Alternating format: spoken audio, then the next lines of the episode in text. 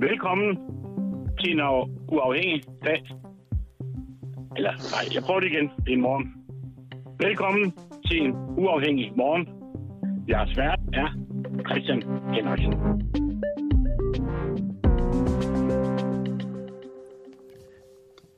Henrik Day Poulsen, speciallæge i psykiatri. Hvad får et menneske til at spise et andet menneske? Og godmorgen. Godmorgen, ja, det er jo et godt emne her på morgenstunden at forholde sig til. Det ved man noget om. Altså, det er jo gudskelov meget sjældne begivenheder, så der er jo ikke ret mange kandidater, der er blevet undersøgt af psykiater i verden.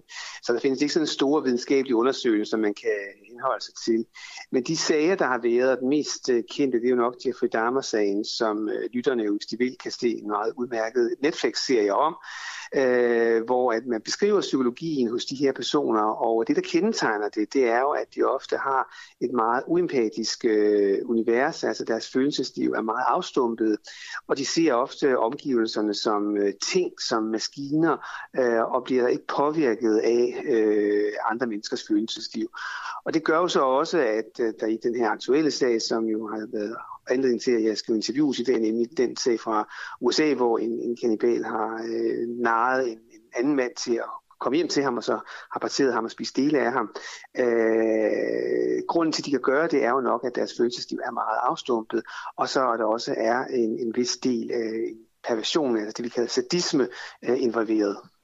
Jamen det er jo nemlig det, vi snakker om. Det er den 53-årige Mark Latunski fra Michigan i USA, der for nylig er blevet idømt en livstidsdom for at have dræbt, parteret og spist den 25-årige frisør Kevin Bacon, som han havde fået kontakt til gennem dating-appen Grindr. Vi ved jo så ikke, om det er tilfældet her, men vi har hørt om sådan nogle sager her før, hvor at vedkommende, der bliver spist, selv indvilger i at lade sig spise. Der er jo den del, som du så lige har svaret på nu, som er, hvad der får et menneske til at spise et andet menneske, men hvad får et menneske til at lade sig blive spist af et andet menneske? Altså både i den her sag, som du selv sagde, Grindr, som jo er ret bekendt sådan en app, hvor især homoseksuelle mænd kan mødes, hvor man ikke kender den, man skal mødes med. Der er der noget seksuelt involveret i sagens natur, når man bruger sådan en sex-app. Så det filter, som der måske normalt ville være, hvis man mødte personen på en anden måde, vil være væk. Det drejer sig måske mest om, at man skal have sex her og nu.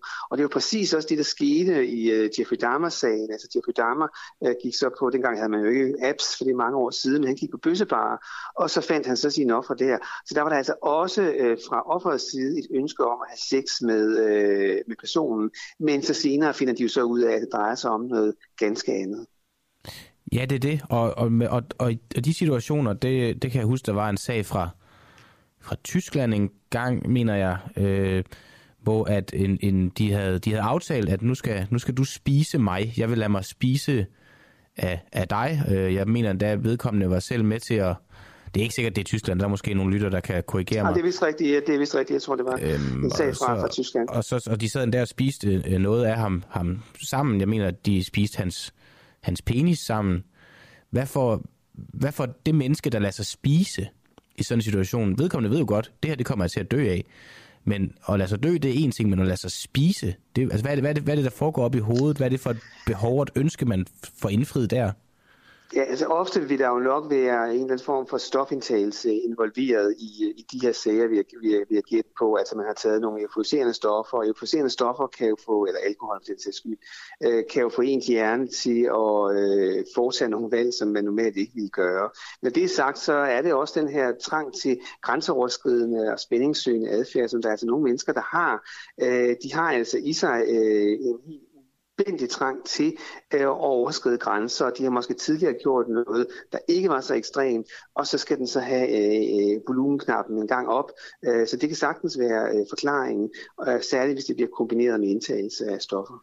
Altså det er sådan en... Det er sådan mere vil have mere-agtigt, ligesom man også ser bare isoleret med stoffer, at du prøver et stof, det får du smag for, så skal du have mere af det, og lige pludselig skal det være stærkere og vildere, og så går det galt. Lige præcis, ja. Vi ser det jo også med andre forbrydelser. Altså, der er jo de her vanekriminelle, som vi kalder dem, ikke? Som hvis det går godt første og anden gang, jamen, så bliver de mere vågede, og så til sidst så bliver de jo så vågede, så politiet fanger dem. Så det er en kendt psykologisk mekanisme hos nogle mennesker, altså at der simpelthen ikke er en stopklods for det, som de våger sig ud i. Spil kan du også se det, altså hvor folk starter med at spille i de små, og så pludselig så går det helt galt for dem, og spiller hus og hjem væk.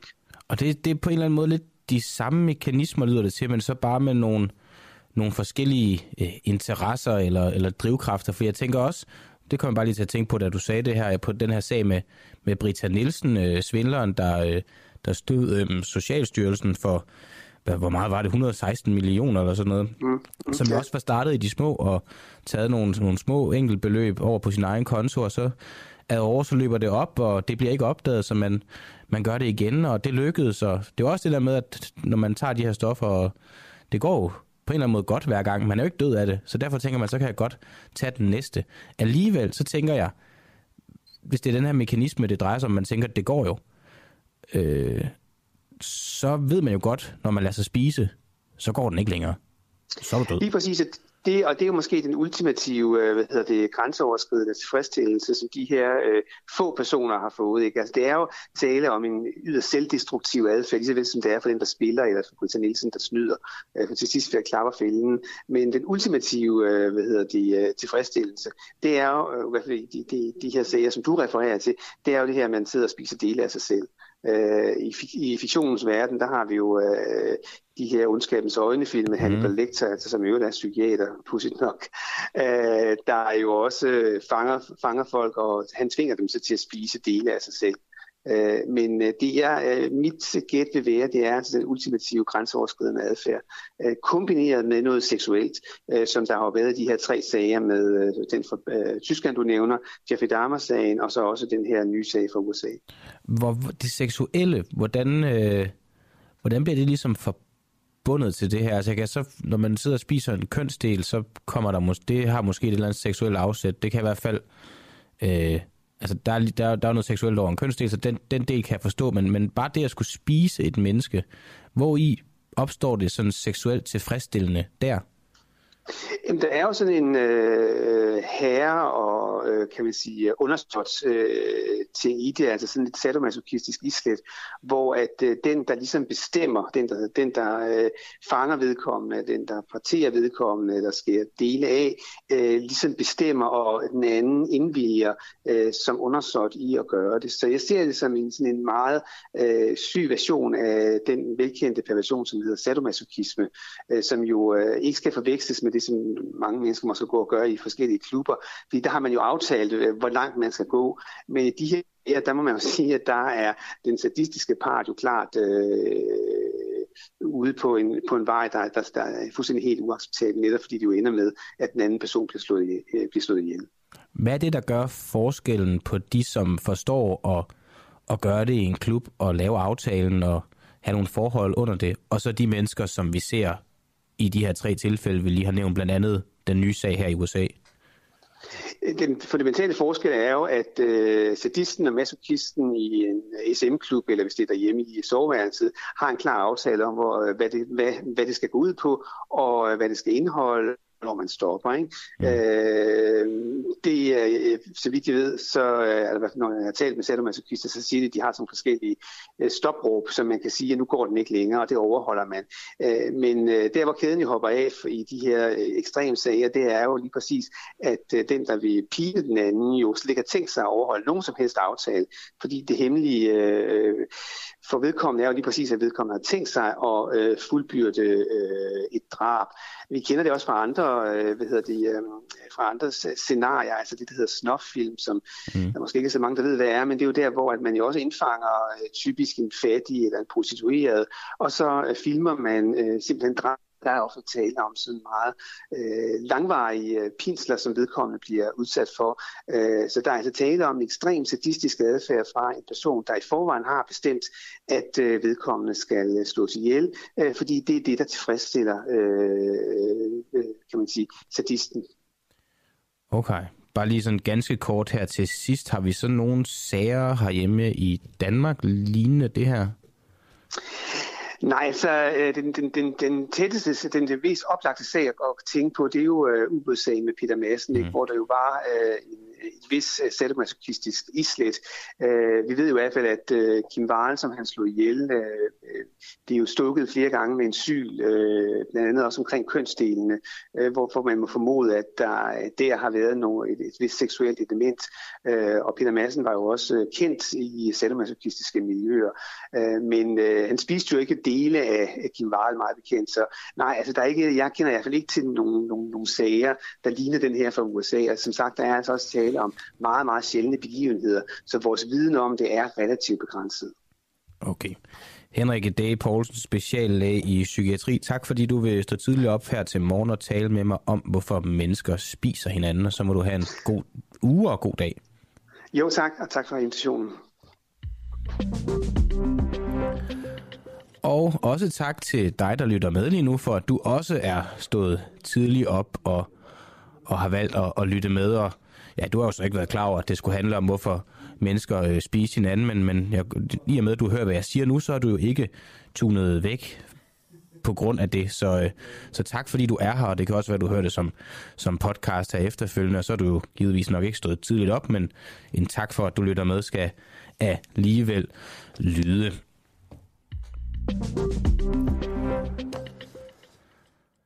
Har regeringen overrasket med øget fokus på forsvarspolitik? Det er en af de mange spørgsmål, vi stiller her til morgen, og grunden til, at vi stiller det, er jo fordi, at den nye SVM-regering ønsker at styrke vores forsvar. Det fremgår af regeringsgrundlaget, og nu er det jo Jakob Ellemann, der er forsvarsminister, en venstremand, som jo også har i valgkampen slået sig op på, at forsvarspolitikken den skal have et nøk. Og Peter Ernstved Rasmussen, stifter og chefredaktør på Forsvarsmagasinet Olfi. Godmorgen. Ja, godmorgen. Hvilke sådan konkrete positive tiltag ser du i forbindelse med forsvarspolitikken i regeringsgrundlaget?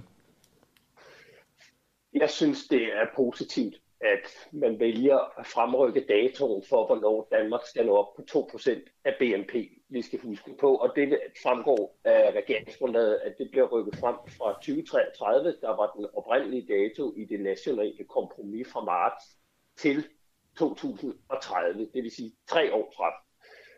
Og grunden til, at det er positivt, det er jo, at vi har i rigtig mange år snyltet på NATO ved ikke at betale det, vi skal. Og vi skal bare huske på, at Helle Thorning-Schmidt som statsminister i 2014 på NATO-topmødet i Wales skrev under på, at Danmark også ville bruge 2% af BNP.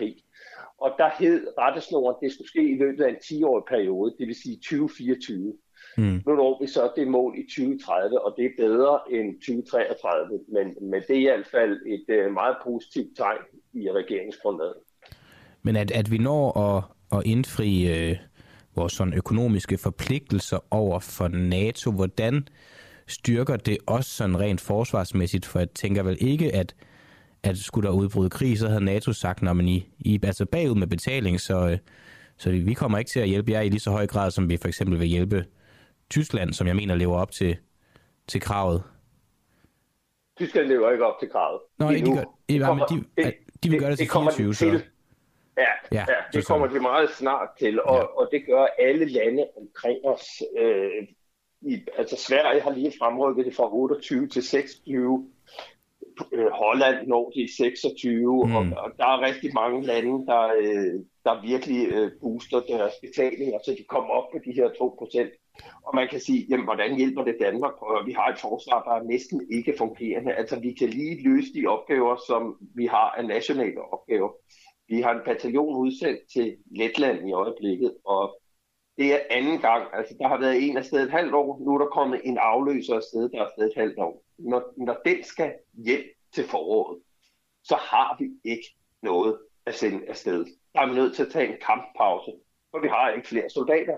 Altså, forsvaret mangler alt. Først og fremmest penge, men derudover selvfølgelig mandskab, våben, ammunition, materiel, køretøjer og bygninger, som er tidsvarende. Det vil sige bygninger, der ikke er ved at falde sammen og lider af skimmelsvamp.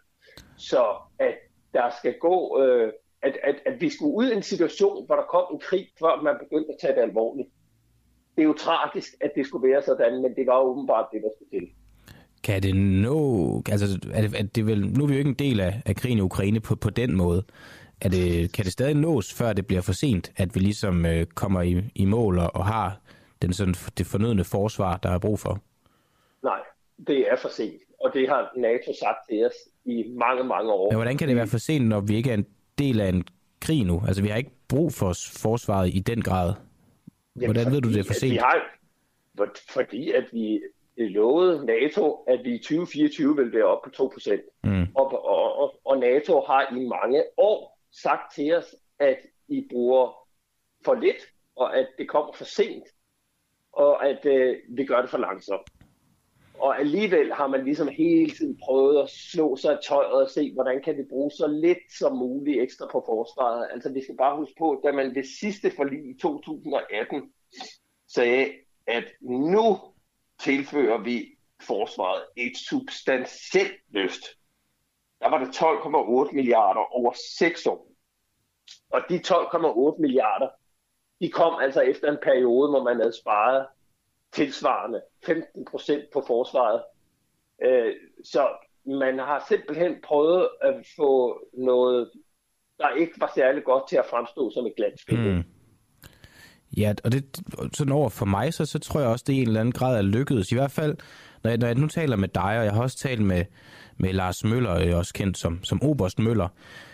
Han siger, at når vi spurgte, hvad er det første, der skal købes ind om? Det er skosværte, fordi at, vi skal starte helt fra bunden af. Og det lyder også lidt sådan på dig, altså jeg bliver jo overrasket over, at det virkelig står så skidt til, og der vækker sådan en lille skepsis, sådan, er det virkelig rigtigt? Står det så skidt til? Du kan jo bare se i det eksisterende forsvarsforlig, det der går fra 18 til udgangen af 23. Der er et af nøgleordene, det er just enough, just in time. Altså vi skal have lige det, vi skal bruge, når vi skal bruge det. Og det har betydet, at man har sløjfet alle ammunitionslager. Altså, vi har ikke ammunition til en krise. Og hvordan kan man i sin vildeste fantasi med troværdigt forsvar sige, vi indfører et begreb, der hedder just enough, just in time? Altså, i USA er det sådan, at man har en minimumslagerbeholdning, som man altid skal have, og det er, så man er klar til at gå i krig. Og hvis man på et eller andet tidspunkt kommer under den grænse, så skal det ind i kongressen, og så skal kongressen godkende, at nu har vi en periode, hvor vi ikke har det ammunition, vi skal have for at være forberedt. Altså der har man jo lavet den stik modsatte praksis i Danmark, hvor man siger, vi skal ikke have noget ammunition, fordi det er dyrt, der er liggende på lager. Så vi skal kun bestille det, vi skal bruge. Det er håbløst. Nu situationen er, som den er lige nu, håbløs. Du siger, at du ser nogle positive ting i regeringsgrundlaget. Bare lige sådan, også bare lige for at høre, ser du også nogle negative ting i det her regeringsgrundlag?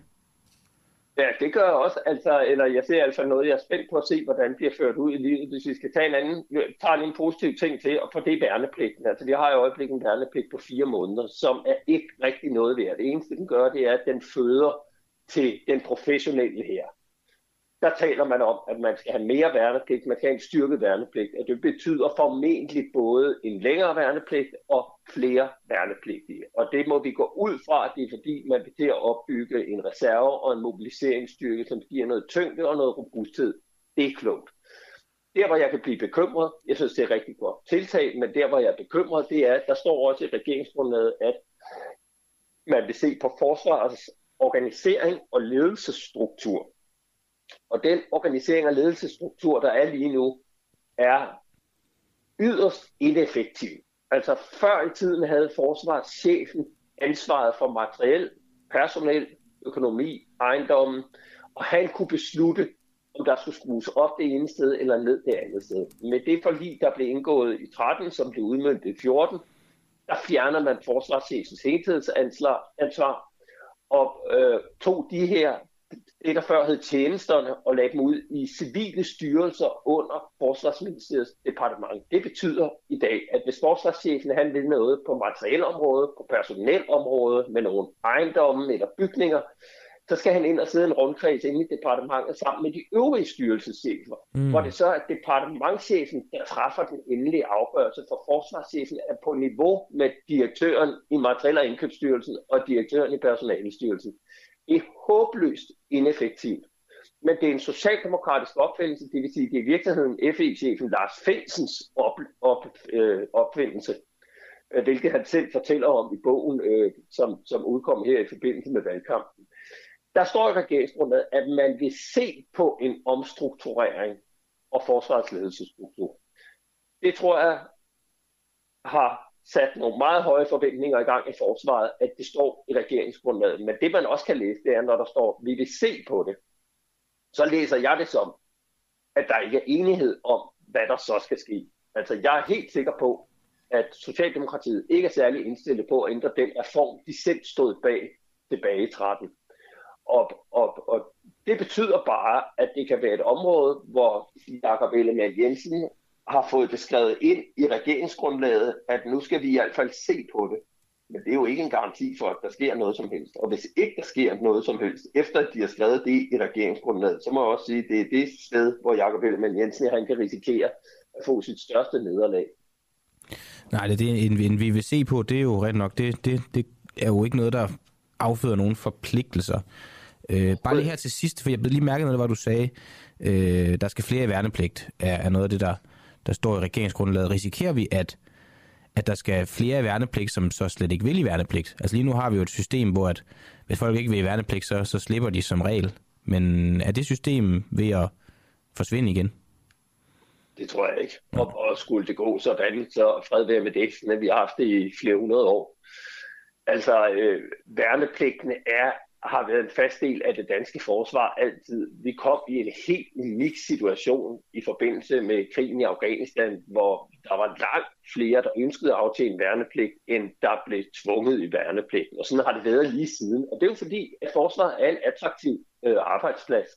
Men det vi også bare skal huske, det er, at med den værnepligt, vi har, der føder ind i den professionelle her. Hvad er det, der sker, når folk, som har aftjent værnepligt, så bliver professionelle? Ja, det er, at det gør vi, eller de går ind med en forventning om at være der 5-6 år, men de er altså ude i løbet af 2 år. Og hvorfor er de det? Jamen det er de jo netop fordi, at de for det første bliver sat til alle mulige andre opgaver end det, som de skulle, og fordi der ikke er det materiel, de våben, den ammunition, de bygninger, den aktivitet, som der burde være. Så altså, for mig at se, er det i virkeligheden lidt et mirakel, at vi stadig kan have en værnepligt, der er 100% frivillig med de forhold, vi stiller til de værnepligtige. Altså, der har været så lidt våben til de værnepligtige, at der er værnepligtige, der har aftalt en værnepligt, uden at have haft et våben. Fordi der ikke var våben. Ja, okay. Det virker lidt tosset. Det må jeg så også medgive. Peter Ernst Rasmussen, stifter og chefredaktør på Forsvarsmagasinet Olfi. Det var den tid, vi havde, og den vil jeg tak for, at du vil være med til at bruge sammen med mig, men du må have en god morgen. I lige måde. Ja.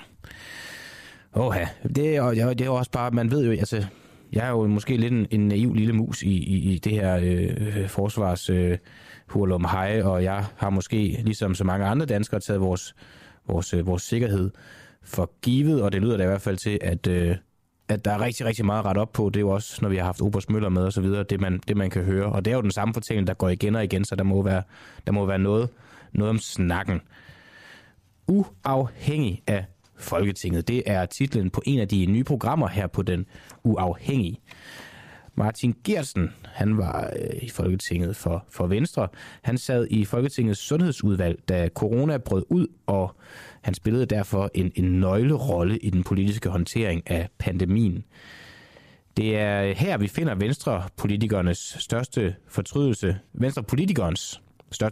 i sine mange år som folketingsmedlem, siger han til Den Uafhængige i programmet Uafhængig af Folketinget, hvor vi taler med nogle af de politikere, der ikke blev genvalgt her den 1. november. Dem, der nu er uafhængige af Folketinget. Der er et 45 minutter langt interview med ham, hvor han også deler sine tanker om skolelukningerne under corona, ligesom han fortæller, hvad fremtiden nu byder på for den garvede politiker. Det kan du høre i vores app, og du skal være medlem for at høre det, og det er 59 kroner om måneden. De 2 første uger, de er ganske gratis, så start nu bare med det, vil jeg da anbefale dig, og så tror jeg ikke, at du vil være ked af at betale 59 kroner efterfølgende. Det kender jeg i hvert fald ikke nogen, der har været. Nu skal vi høre lidt om Martin Geertsens nøglerolle her i pandemien, da han sad i sundhedsudvalget. Vi skal høre om hans største fortrydelser omkring de beslutninger, der blev truffet, og hvordan han mener, at håndteringen af corona i landet her var forkert. Og det er altså en lille snas fra programmet Uafhængig af Folketinget, du nu får lov at høre. Linjen. Og nok at se til, det har du i hvert fald haft her med det ordførerskab, du nemlig har haft sidst, sundhedsordførerskabet under coronaepidemien. Hvordan har det været? Fra at have gået fra, da du først kom ind i 11, til slet ikke have nogen ordførerskaber, til at have det i perioden måske mest centrale ordførerskab. Hvordan var det, da du... lad os starte med, at der hvor det sker, da epidemien den første... ruller ud i 2020. Ja, der lukker vi jo landet ned nærmest på en dag. Altså, og hvor meget er du inde over det? Helt vildt meget, altså, fordi jeg sidder sammen med et par gode kolleger, og i regi af sundhedsudvalget, hvor vi, det er jo sådan set der, retsudvalget og sundhedsudvalget, der hvor man, om man så må sige, skaber lovgivningsgrundlaget for at lukke Danmark ned. Og det sker jo meget få dage efter, at epidemien bryder løs, ikke? Så det var jo helt, altså det var jo, det var en vild tid forstået på den måde, at, altså det blev jo også desværre new normal, det med corona og sådan noget, men i starten var der jo ikke rigtig nogen, der vidste. Der var ikke nogen, der vidste, hvad det var i substansen, og der var heller ikke nogen, man kunne ikke spørge nogen til råd, så hvordan håndterer vi lige det her politisk? Altså, der var ikke nogen, der havde prøvet det før.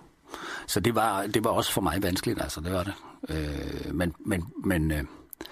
Men fandt jo på et eller andet tidspunkt sådan en balancegang i det der, som jo handlede om, at altså på et tidspunkt blev man jo nødt til at stille kritiske spørgsmål til den måde, ting der fungerede på. Altså om ikke andet bare for at stille de kritiske og opklarende og afklarende spørgsmål. Og nogle gange var der jo ikke nogen logiske svar på det, der blev foretaget. Altså det var der jo ikke. Mm.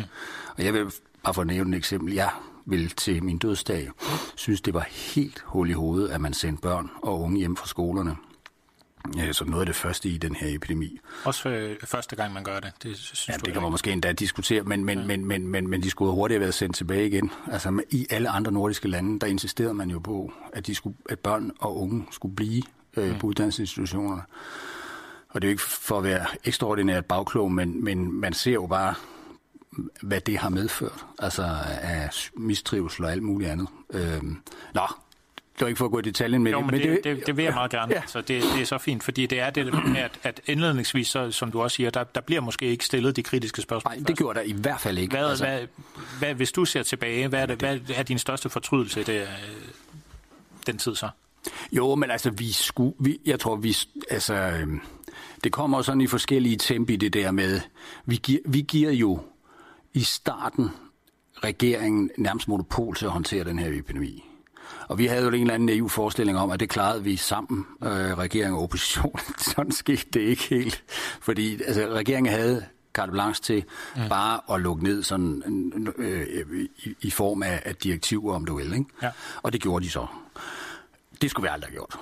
Altså, så det er simpelthen min største fortrydelse. Så det, I gør der, det er, I giver dem det der carte blanche til? Vi giver dem carte blanche fra starten af til at lukke Danmark ned, ikke? Mm. Altså, der får vi heldigvis via ændringer i epidemiloven strammet noget op på det der senere hen i forløbet, hvor altså, hvis der skal lukkes ned, så skal man hen over epidemiudvalget. Det er så et år efter?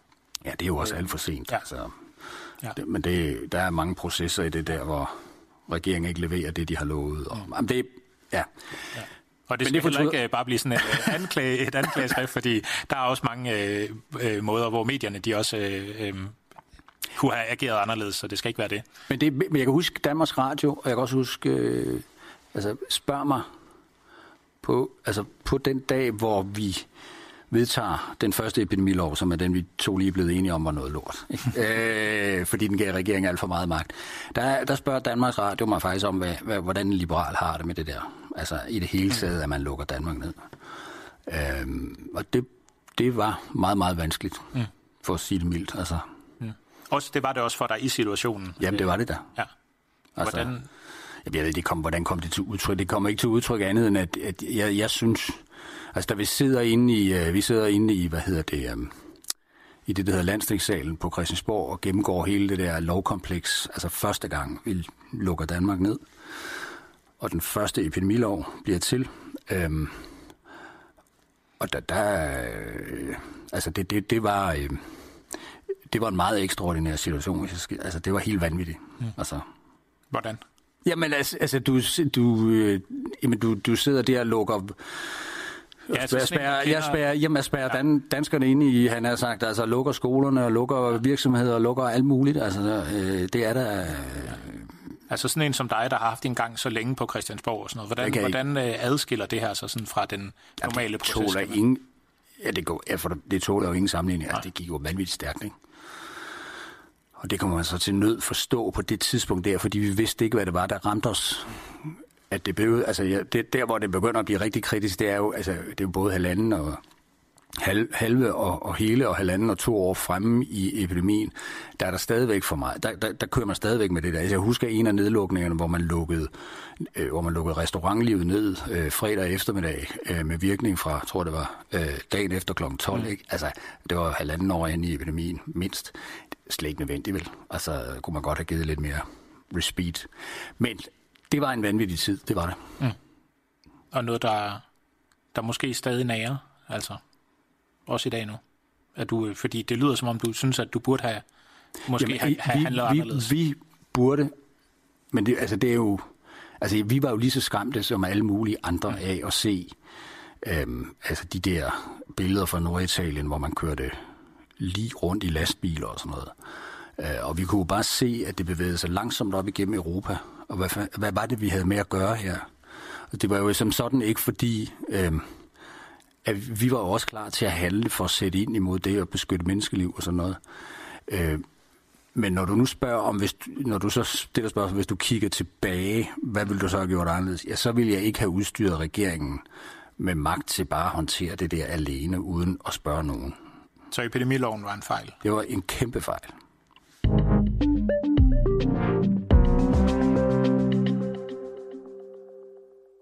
Det var lidt om dit ordførerskab, hvor du ligesom får dig bevæget fra at være uden ordførerskab, da du først kommer ind til at have en helt central rolle her på Christiansborg i den sidste valgperiode. Ja. Hvordan er forskellen på at være sådan en, som medierne hele tiden vil tale med, og en, som medierne måske ikke bruger så meget tid på? Jeg tror, Jens Krav Mikkelsen han udtrykte på den her måde en gang, altså den tidligere overborgmester i København, da han, inden han blev overborgmester, der forsøgte han af al magt at komme i fjernsynet, og efter han blev overborgmester, der prøvede han af al magt at holde sig udenfor. Ja. Så jeg tror, det er lidt for karikeret, ikke? Ja. For lidt og for meget. Når man ikke er i medier, som politiker i mediernes søgelys, så prøver man at komme der på den ene eller anden måde ved at byde sig til. Altså, på et tidspunkt i den der coronaepidemi, der var medietrykket så voldsomt, at jeg som sundhedsordfører måtte bede den politiske ordfører for Venstre om at aflaste mig. Og det ser man ikke så tit. Det er den vej, det var midt i en efterårsferie. Jeg skulle også lige være sammen med mine børn og sådan noget. Så det var meget voldsomt, altså med altså nærmest i døgndrift, ikke? Så det markant forskel i medietryk. Mm. Hvis jeg så skulle spørge om...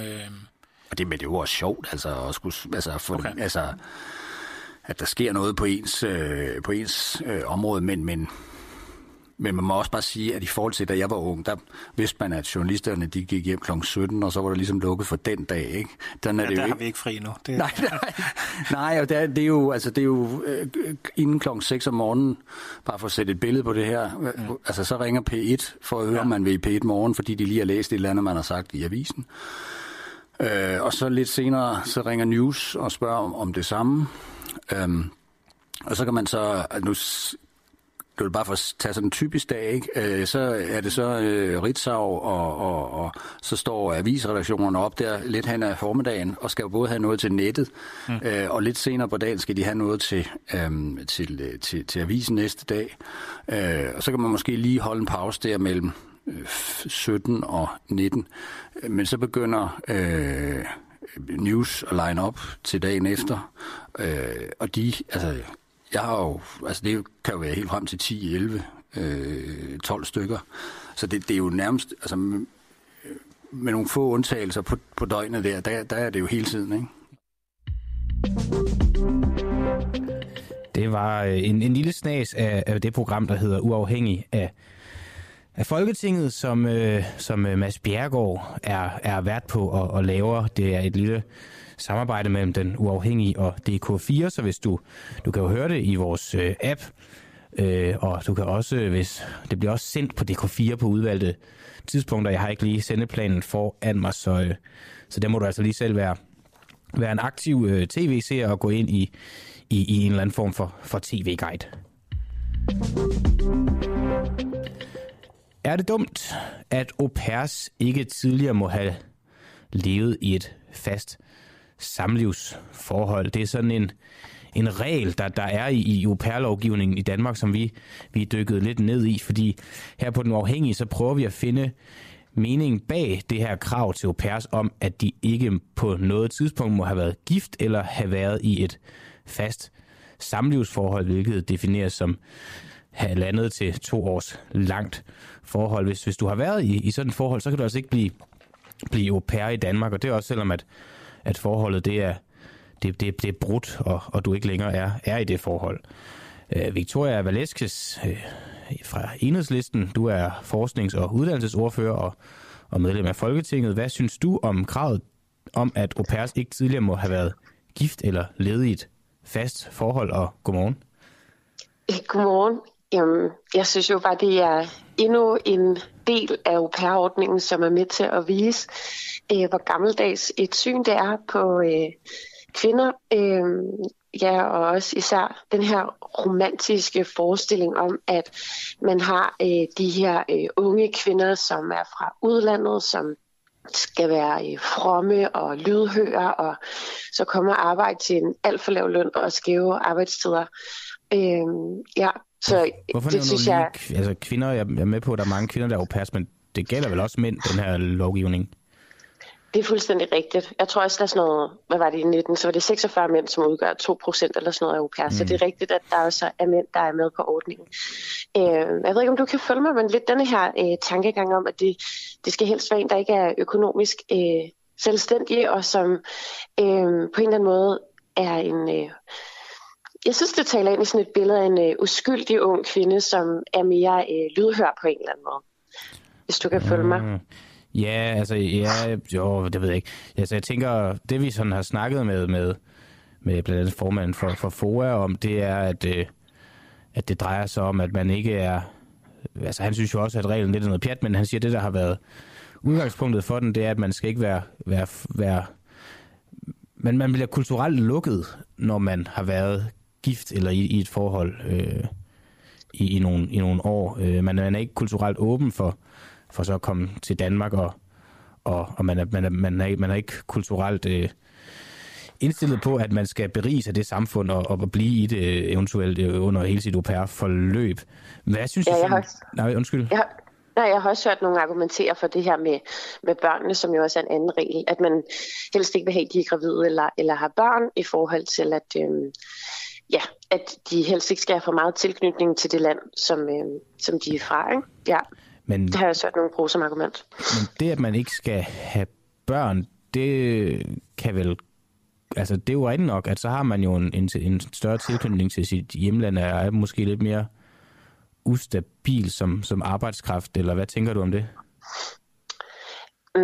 Jeg tænker bare, at det spiller ind i denne her fortælling, og som jo er ret skæv, synes jeg. Altså man burde, fordi vi ved jo godt, at rigtig mange af dem, som er au pairs, flere af dem har børn. Det ved jeg ikke, om vi talte med FOA om. Det interview glæder jeg mig til at høre. Men hvis man ser på det, så ser jeg mere, at det handler om, at man stadig har den her ordning for ligesom, og så bruger kulturen som undskyldning til at kunne omgå overenskomstreglerne. Og det er jo ret vildt, hvis man kigger på dem, som der benytter sig af det. Jeg ved ikke, om I har nogle mere nye tal, men i 2018, der havde 81% af alle de værtsfamilier, der var, de havde en samlet indkomst på over 1 million kroner om året eller mere. Så det er nogen, der helt fint vil have råd til at kunne betale for, at man havde ordentlige arbejdsvilkår, altså man fik en ordentlig løn, og at man fik betalt for de skæve arbejdstider, når der var det. Ikke? Mm. Så på en eller anden måde, så er det som om, at man holder fast i denne her kultur, berigelse, men vi ved jo fra det danske erhvervsliv bredt set og generelt, at man kan sagtens have sikre mangfoldighed eller kulturudveksling på en arbejdsplads, uden at det betyder, at man skal betale dem for lidt i løn eller tilbyde dem urimelige arbejdstider. Så tror du så, det kan jeg jo godt måske lidt høre svaret på her, men tror du, at færre familier vil få hushjælp, hvis ordningen den bliver afskaffet? I praksis, så er det jo svært at sige 100%, men nogle af dem, som der gør brug af det, handler jo også om, at man har et arbejdsliv, hvor man er meget væk hjemmefra. Og når du har så høj en indkomst, så den forskel, der er i forhold til, hvad man betaler en au pair, og hvad man vil betale for hushjælpen, den er ikke så stor igen. Altså det er en stor forskel for den person, som bliver underbetalt, men når du har så mange penge i din indkomst, så gør det ikke den helt store forskel. Så umiddelbart, så tror jeg ikke, at det vil være særlig meget, men det kan da godt være. Det ved jeg ikke. Nej, jeg tænker bare, der er en masse au pairs, der kommer fra Filippinerne og sender penge hjem til deres familier i hjemlandet, så hvis der kommer færre til, risikerer de så ikke at miste muligheden for at brødføde deres familie, hvis ordningen den bliver afskaffet? Altså, hvis vi ser på 11% af dem, som har au pairs i dag, ikke? Og generelt de fleste af dem kommer jo fra nordsjællandske kommuner som Rudersdal og Hørsholm og Gentofte. 11% af dem, de tjener mere end 4 millioner kroner om året. Mm. Og man betaler det, som au pair-ordning er for, eller man betaler 10.000 kroner mere om måneden. Jeg kan eventuelt lige følge op og se, hvad den nye overenskomst for det område i forhold til det huslige arbejde er, og sende dig på en efterfølgende sms. Men den difference, som der er, det er jo ikke det, der vil vælge budgettet for de her familier. Så altså, for mig at se, så har denne her kultur været sådan en undskyldning for, at man har kunne betale dem for lidt. Fordi du ville jo sagtens kunne have mulighed for at kunne lave en aftale og ansætte nogen til at udføre de her opgaver. Og også folk, som er uden fra Danmark og sådan nogle ting. Hvis det er fordi, at man synes, at det kunne være netop interessant i forhold til det med de kulturmæssige dele. Men altså, på en eller anden måde, så synes jeg også, at man vil leve mere op til den danske kultur, altså omvendt at vise, at når man i Danmark, der mener man, at man skal have en ordentlig løn, som man kan leve for, og at overenskomster og generelt arbejdstagerrettigheder, det er en vigtig del af vores kultur. Mm. Jeg synes faktisk på en eller anden måde, det er sådan en lidt skæv kulturudveksling, der er, som også skaber et ulige magtforhold, ikke? Ja. Jamen jo, men det kan jeg måske... Jeg forstår i hvert fald, hvad du siger. Jeg tænker så lidt i tråd med det her, om au pairs, de familier, der benytter sig af det, bliver lidt et billede på forældre, der forsømmer deres børn, fordi det er jo fordi, de ikke selv har tid til at tage sig af dem. Altså, nu sidder vi og snakker her om en regel i noget au pair-lovgivning, og burde den blive der, eller burde den blive afskaffet, men i virkeligheden burde det vel handle om, at der er nogle forældre, der skal tage sig mere tid til deres børn. Altså, en au pair kan jo ikke være en erstatning for en forældre. Er det ikke et større samfundsproblem, vi i virkeligheden bør tale om, at det er nødvendigt for familier at benytte sig af au pairs? Jeg tror, der kan være vildt stor forskel på, hvordan au pair-ordningen den bliver brugt. Men noget af det, vi kan se, der er det jo i rigtig stort omfang, det at gøre rent, som au pairs bliver brugt til. Mm. Og jeg synes, det er at sige, at den opgave, at der bliver gjort rent, den ansætter man nogen til. Tænker jeg ikke nødvendigvis har noget med den måde, man er der for sit barn og opdrager sit barn på. Man kan bestille noget rengøringshjælp, hvis det er. Og det er netop det, der er min pointe, ikke? At så bør man ansætte nogen, hvor det er til en ordentlig løn og til ordentlige arbejdstider. Så skulle det mere være det forvrængende billede, man så giver sine børn, at jamen, det kan man godt tillade sig at gøre i Danmark. Det er at underbetale filippiner. Typisk er det, når vi kigger, ikke? Men altså, en til en at skulle sige, at dem, som har au pairs, ikke er gode forældre. Den tror jeg... Det ved jeg ikke nok om, til at ville udtale mig om. Nej, det gør jeg heller ikke. Det var også bare lige en tanke, der opstod. Victoria Valeskes, folketingsmedlem fra Enhedslisten og forsknings- og uddannelsesordfører. Tak fordi du lige stod tidligt op og var med her til morgen, og så må du have en god dag. I lige måde. God dag.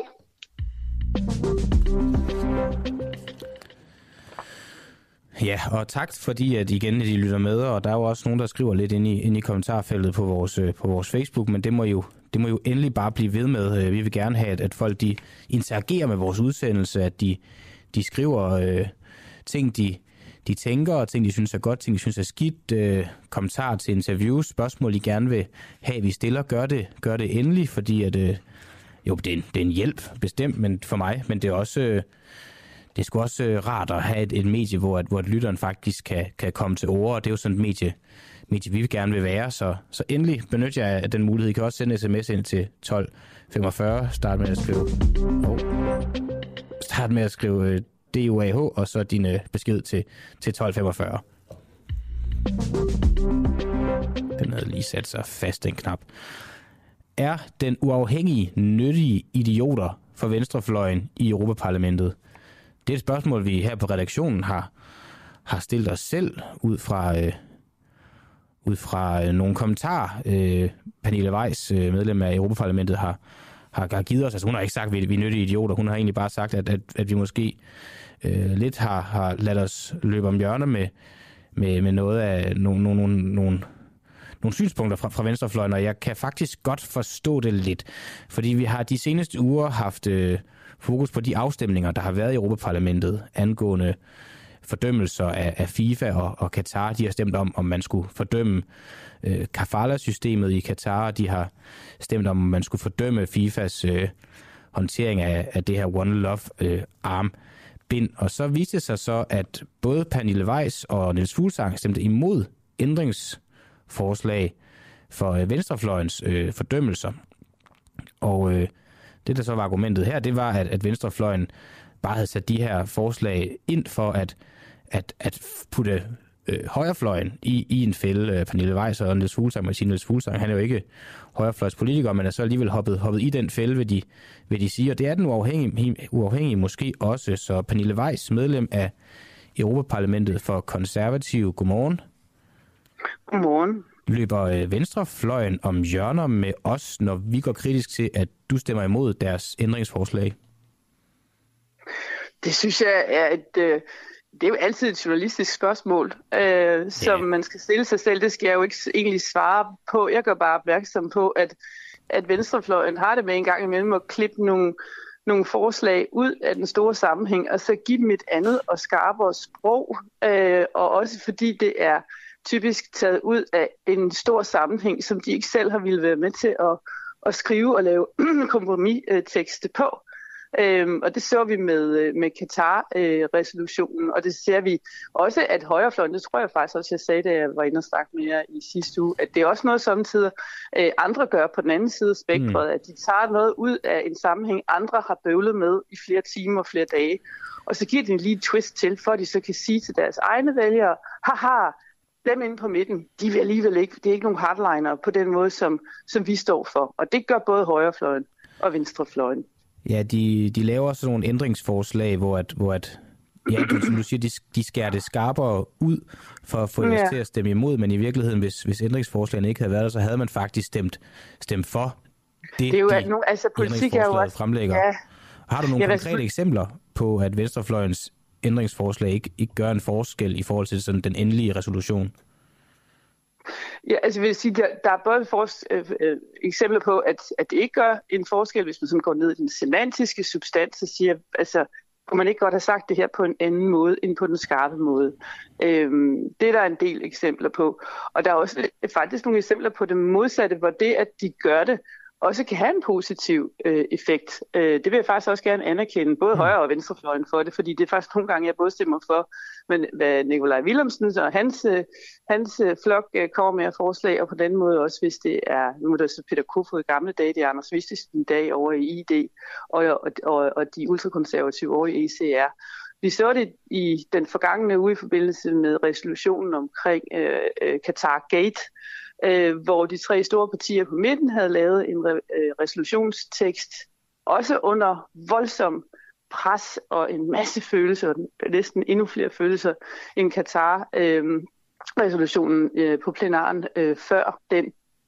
Og hvor der faktisk var nogle fornuftige forslag, der kom fra venstrefløjen i retning af mere transparens. Og dem stemte jeg for. Om det så lige fra Nikolajs gruppe, eller det var fra De Grønne, det kan jeg ikke helt præcist huske, for der var bare virkelig, virkelig meget, og den er splittet ad i alle mulige retninger i forhold til, hvad er det egentlig Europaparlamentet nu mener, der skal gøres, for at vi undgår korruptionssager. Så ender det så med at forpludre billedet lidt med alle de her ændringsforslag, eller hvad? Ja, altså det er derfor, at vi blandt andet oven på den her korruptionsskandale, nu skal den jo så også færdig politiundersøgelse og så videre. Men en af de ting, som vi gerne vil arbejde videre med fra min gruppes side af, det er, at der er noget, der hedder resolutioner, og så er der hasteresolutioner. Og hasteresolutioner, det er sådan noget, man finder på nærmest mandag eftermiddag, når plenaren starter. Og så er det en meget lille gruppe af kollegaer, som går i gang i lynets hast med at lave en tekst, som det ser ud som om, at der ikke altid er alle fakta på bordet for at kunne sige noget, der rent udsagt er både hænger sammen, det er så en ting, men også rent udsagt repræsenterer objektivt set de problemer, som vi gerne vil lave en resolution om, og det er tit hasteresolutioner om et eller andet, der foregår langt væk fra EU. Og det er et problem, fordi det tyder på, at der er nogle såkaldte NGO'er, som har andre nemmere adgange end de klassiske lobbyister til at komme ind og påvirke tekster hos en meget lille kreds af kollegaer. Og det vil vi simpelthen have stoppet, fordi det duer ikke noget, at vi så blandt andet også er frygt for at blive hængt ud som nogen, der ikke går ind for menneskerettigheder eller LGBT+-rettigheder, bare fordi vi har stemt måske imod nogle enkelte dele af en resolution, men alligevel ender med at stemme for hele muligheden i det, der hedder final vote. Det vil vi gerne undgå, og så vil vi naturligvis også gerne fremme, at selvfølgelig skal NGO'er i et land langt væk fra EU have mulighed for, at NGO-vej at gøre opmærksom men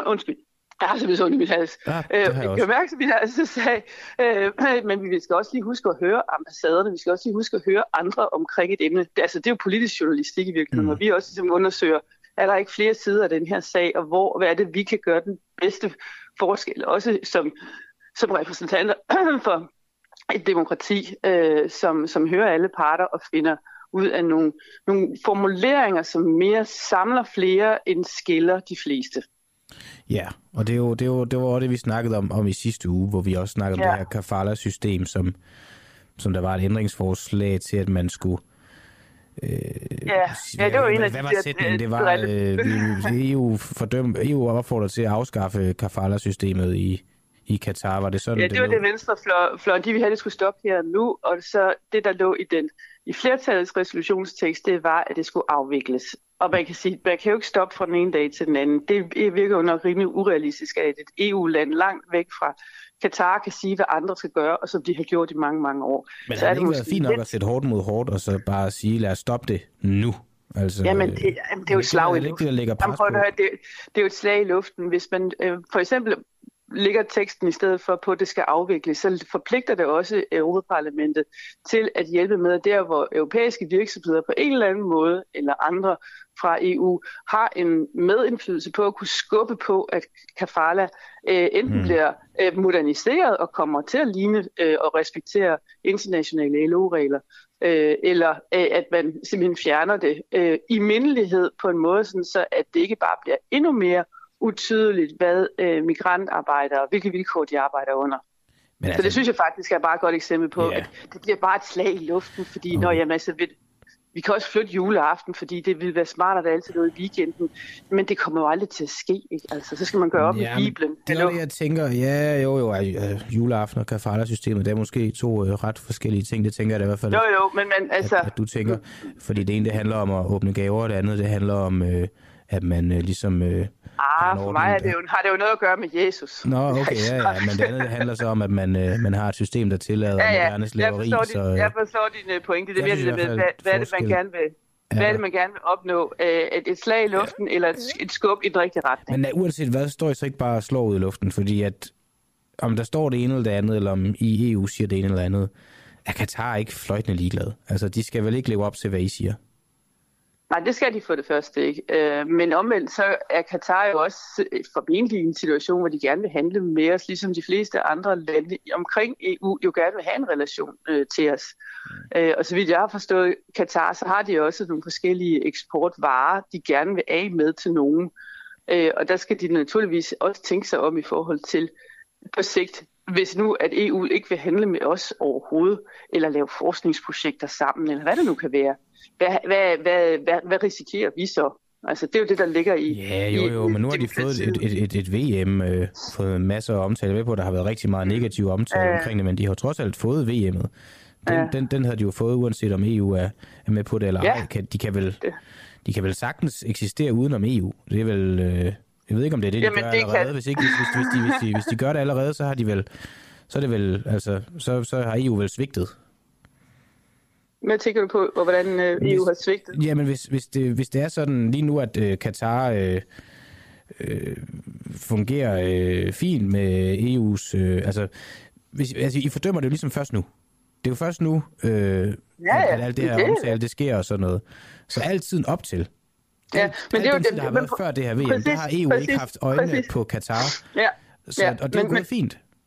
Ja, men det er faktisk meget, det er bare gode pointer, og den er sådan set bare også god til også at understrege det her med de her hasteresolutioner, som kommer op, fordi nu er der en sag, som er populær, eller som samler folk, og så må man ligesom tage stilling, at det er ganske enkelt for sent og forkert et tidspunkt at reagere på.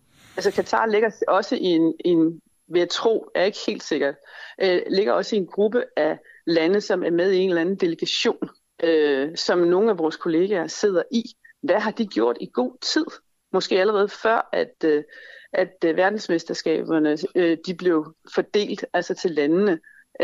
Hvem sidder med det arbejde rent politisk i EU og forholder sig til, om FIFA skal trække lod på den måde, FIFA trækker lod på. Det kunne også være, at det var det, man skulle gøre med rettidig omhu og starte en debat via EU-landene ind i FIFA, altså sige, måske er der nogle lande, der ikke skal have mulighed for at have et navn med i lodtrækningspuljen, fordi de simpelthen er så langt væk fra, hvad vi kan stå indenfor.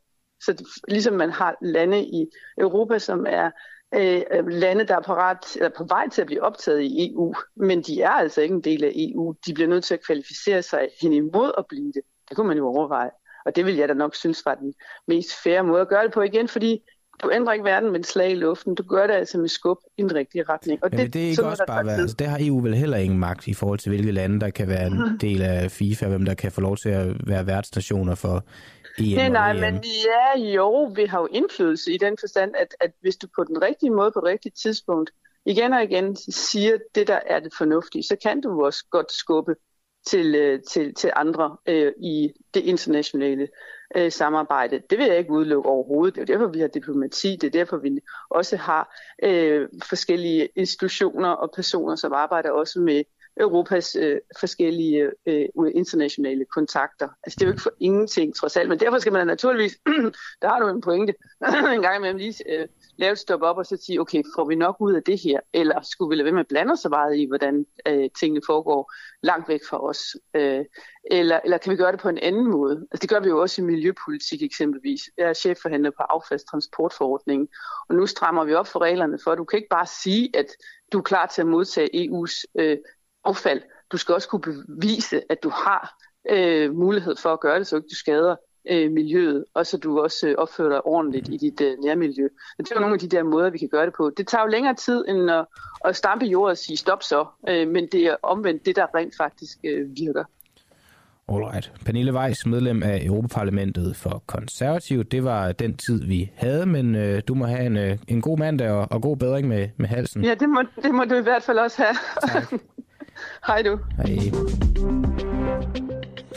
Ja, jeg ved ikke, om man kan høre det, men jeg døjer også lidt med noget med halsen, men jeg går ikke ud fra, at det er det samme, vi har siddende, Pernille Weiss og jeg, fordi vi, så vidt jeg ved, så er hun i Bruxelles, og jeg er her i Danmark, så... Ja, det kan være corona, det ved man jo ikke. Det tror jeg ikke, det er. Jeg føler mig ikke så syg alligevel. Og nu er der så nogen, der skriver ind lige om lidt, at corona ikke er værre end alt muligt andet, og det er bare en snue, og det er sikkert også rigtigt nok. Den diskussion har jeg slet ikke kræfterne til at gå ind i, og nu gør jeg det så alligevel, fordi at vi talte i sidste uge med Lars Boje Mathiesen, som meget heftigt kritiserede regeringens coronahåndtering og sagde...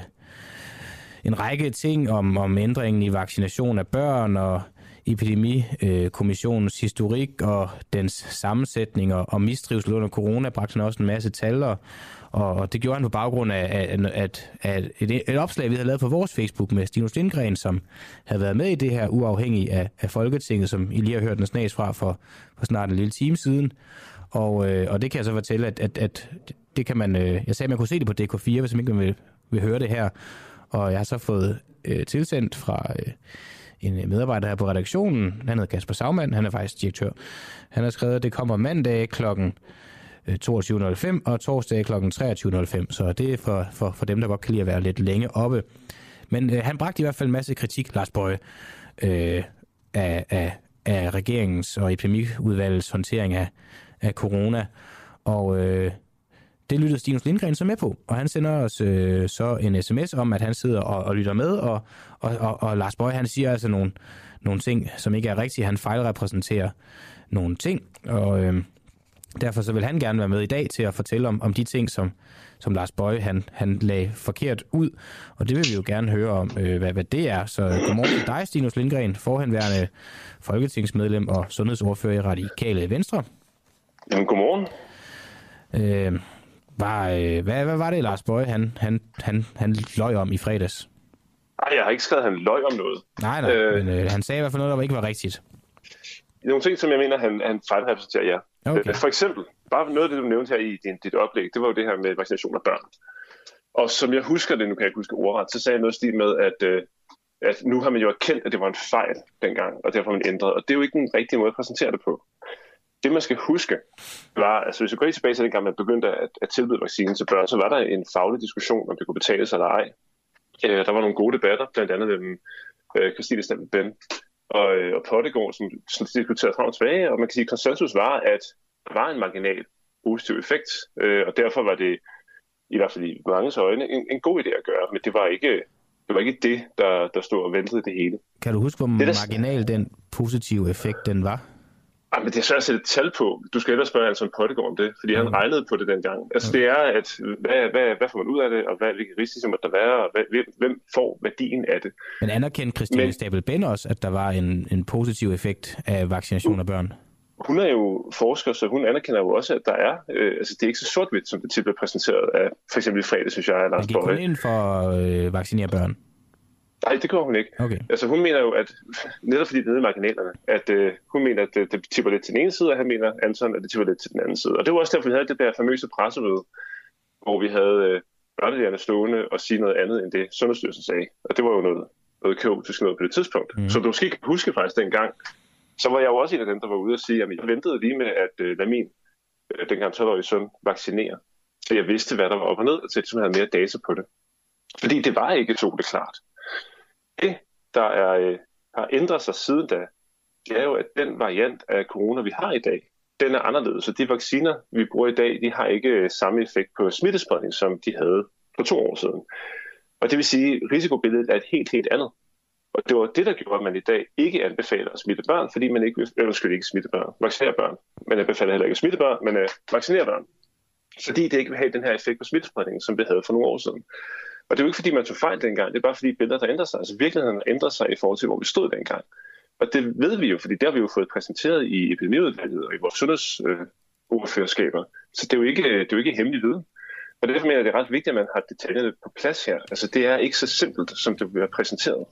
Men altså, det kan jeg bare huske, noget af det Lars Bøje, han sagde, at der var jo væsentligt bedre immunitet ved at blive smittet, end ved at blive vaccineret, blandt andet for børn, og den pointe var vel rigtig nok. Altså, nu siger du, det var i marginalerne, man så en positiv effekt af vaccination af børn, men det var vel også i marginalerne, man så en negativ effekt af smitte af børn. Altså, der var vel ikke rigtig nogen børn, der blev rigtig, rigtig syge, alvorligt. Helt almindelige sunde og raske børn, vil jeg mærke. Nej, og det var jo heller ikke pointen dengang. Altså, det, der er vigtigt, det var, at anbefalingen dengang hvilede på det faglige grundlag, man havde dengang. Med de vacciner, man brugte, og den variant, der cirkulerede på det tidspunkt. Det er et andet billede i dag, og det er jo derfor, vi har et helt andet anbefaling af vacciner. Det er jo en helt andre aldersgrupper, man vaccinerer i dag, end det var for 2 år siden. Og det var ikke, fordi beslutningen for 2 år siden var forkert. Det var, fordi virkeligheden har ændret sig. Og det er man simpelthen nødt til at have med. Altså, hvad er det egentlig, vi kigger på? Hvad er det, data siger? Og det er jo det, myndighedens opgave er. Det er jo at kigge på hvad der ligger nu og her, hvad fakta er, og så anbefaler på baggrund af det. Så derfor er det jo ikke mærkeligt, at det ændrer sig. Og vi har også fået at vide her, det er så lige efter sommerferien, at med de her nye variantspecifikke vacciner, hvis det viser sig, at de faktisk beskytter imod transmission, og ikke bare mod alvorlig sygdom, jamen så vil de jo gå ind igen og ændre anbefalinger på, hvem der skal vaccineres eller ej. Det er jo sådan, det må være. Altså, vi er jo nødt til at have data på plads, før vi laver anbefalingerne. Men det med immunitet her, det var en anden ting, han fremhævede her i fredags. Det var det her med coronapasset og varigheden af det, som du sikkert husker. Ja. Den debat, der kørte.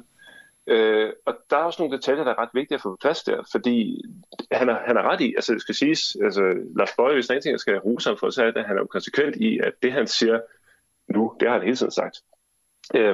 Men det, der skete på det møde, og det kan I jo også finde i diverse artikler, du skrev der, det var jo, at jeg blandt andet ude at spørge vores myndigheder, hvorfor har I ikke taget højde for, at immuniteten falder hurtigere? Jeg forstår ikke, altså mødet handlede faktisk om, at man ville halvere, som I måske kan huske, så var et coronapas gyldigt i 12 måneder efter vaccination og 12 måneder efter smitte. Og der ville man så ændre det til 6 måneder efter smitte. Og der fik vi et fagligt notat, og der manglede simpelthen noget data i det. Og det blev jo fremhævet af mig, at jeg blev stillet spørgsmål til, at det ændrede faktisk med, at man ændrede praksis, fordi der blev stillet spørgsmål om det. Så det blev 7 måneder efter både smitte og vaccination, fordi vi kunne se immuniteten aftog. Og så endte det jo simpelthen, at man fjernede det helt, fordi det ikke gav mening. Og det var jo det, der var udkommet af hele den debat. Fordi igen, virkeligheden ændrede sig. De varianter, vi havde, ændrede sig. De vacciner, vi brugte, havde en anden effekt. Der træffede man en sådan... en ret, altså for de, som ikke vil lade sig vaccinere, men som så blev smittet i stedet for fik immunitet derigennem, der traf man en ret sådan skelsættende beslutning, hvor man fjernede halvdelen af deres coronapas, eller halverede i forhold til at være vaccineret. Og det var en fejl. Det var det, der var oplægget, men det var ikke det, det endte med. Det endte med, at man gjorde det for begge dele. Det var det, der var pointen. Vi fik en anbefaling fra Epidemikommissionen, og den anfægtede jeg i mødet og sagde, det her, det forstår jeg simpelthen ikke. Altså, der er jo ikke nogen faglige argumenter for det, I kommer med her. Og der blev stillet spørgsmål til ministeren, I kan ud og finde det. Hvis I googler, jeg mener, at Berlingske skrev blandt andet en artikel om det. Fordi der blev også lige pludselig fjernet nogle afsnit, der handlede om præcis det her med coronapasset. Det vil sige, at de fik det faglige notat. Men konsekvensen blev, at man... jeg kan ikke huske datoen, jeg mener, det må have været i starten af december 2021, at man gik ud og sagde, okay, vi gør det til 7 måneder for begge, og det kom så til at gælde fra januar. Det var noget teknik i forhold til, at det skulle ændre i passet.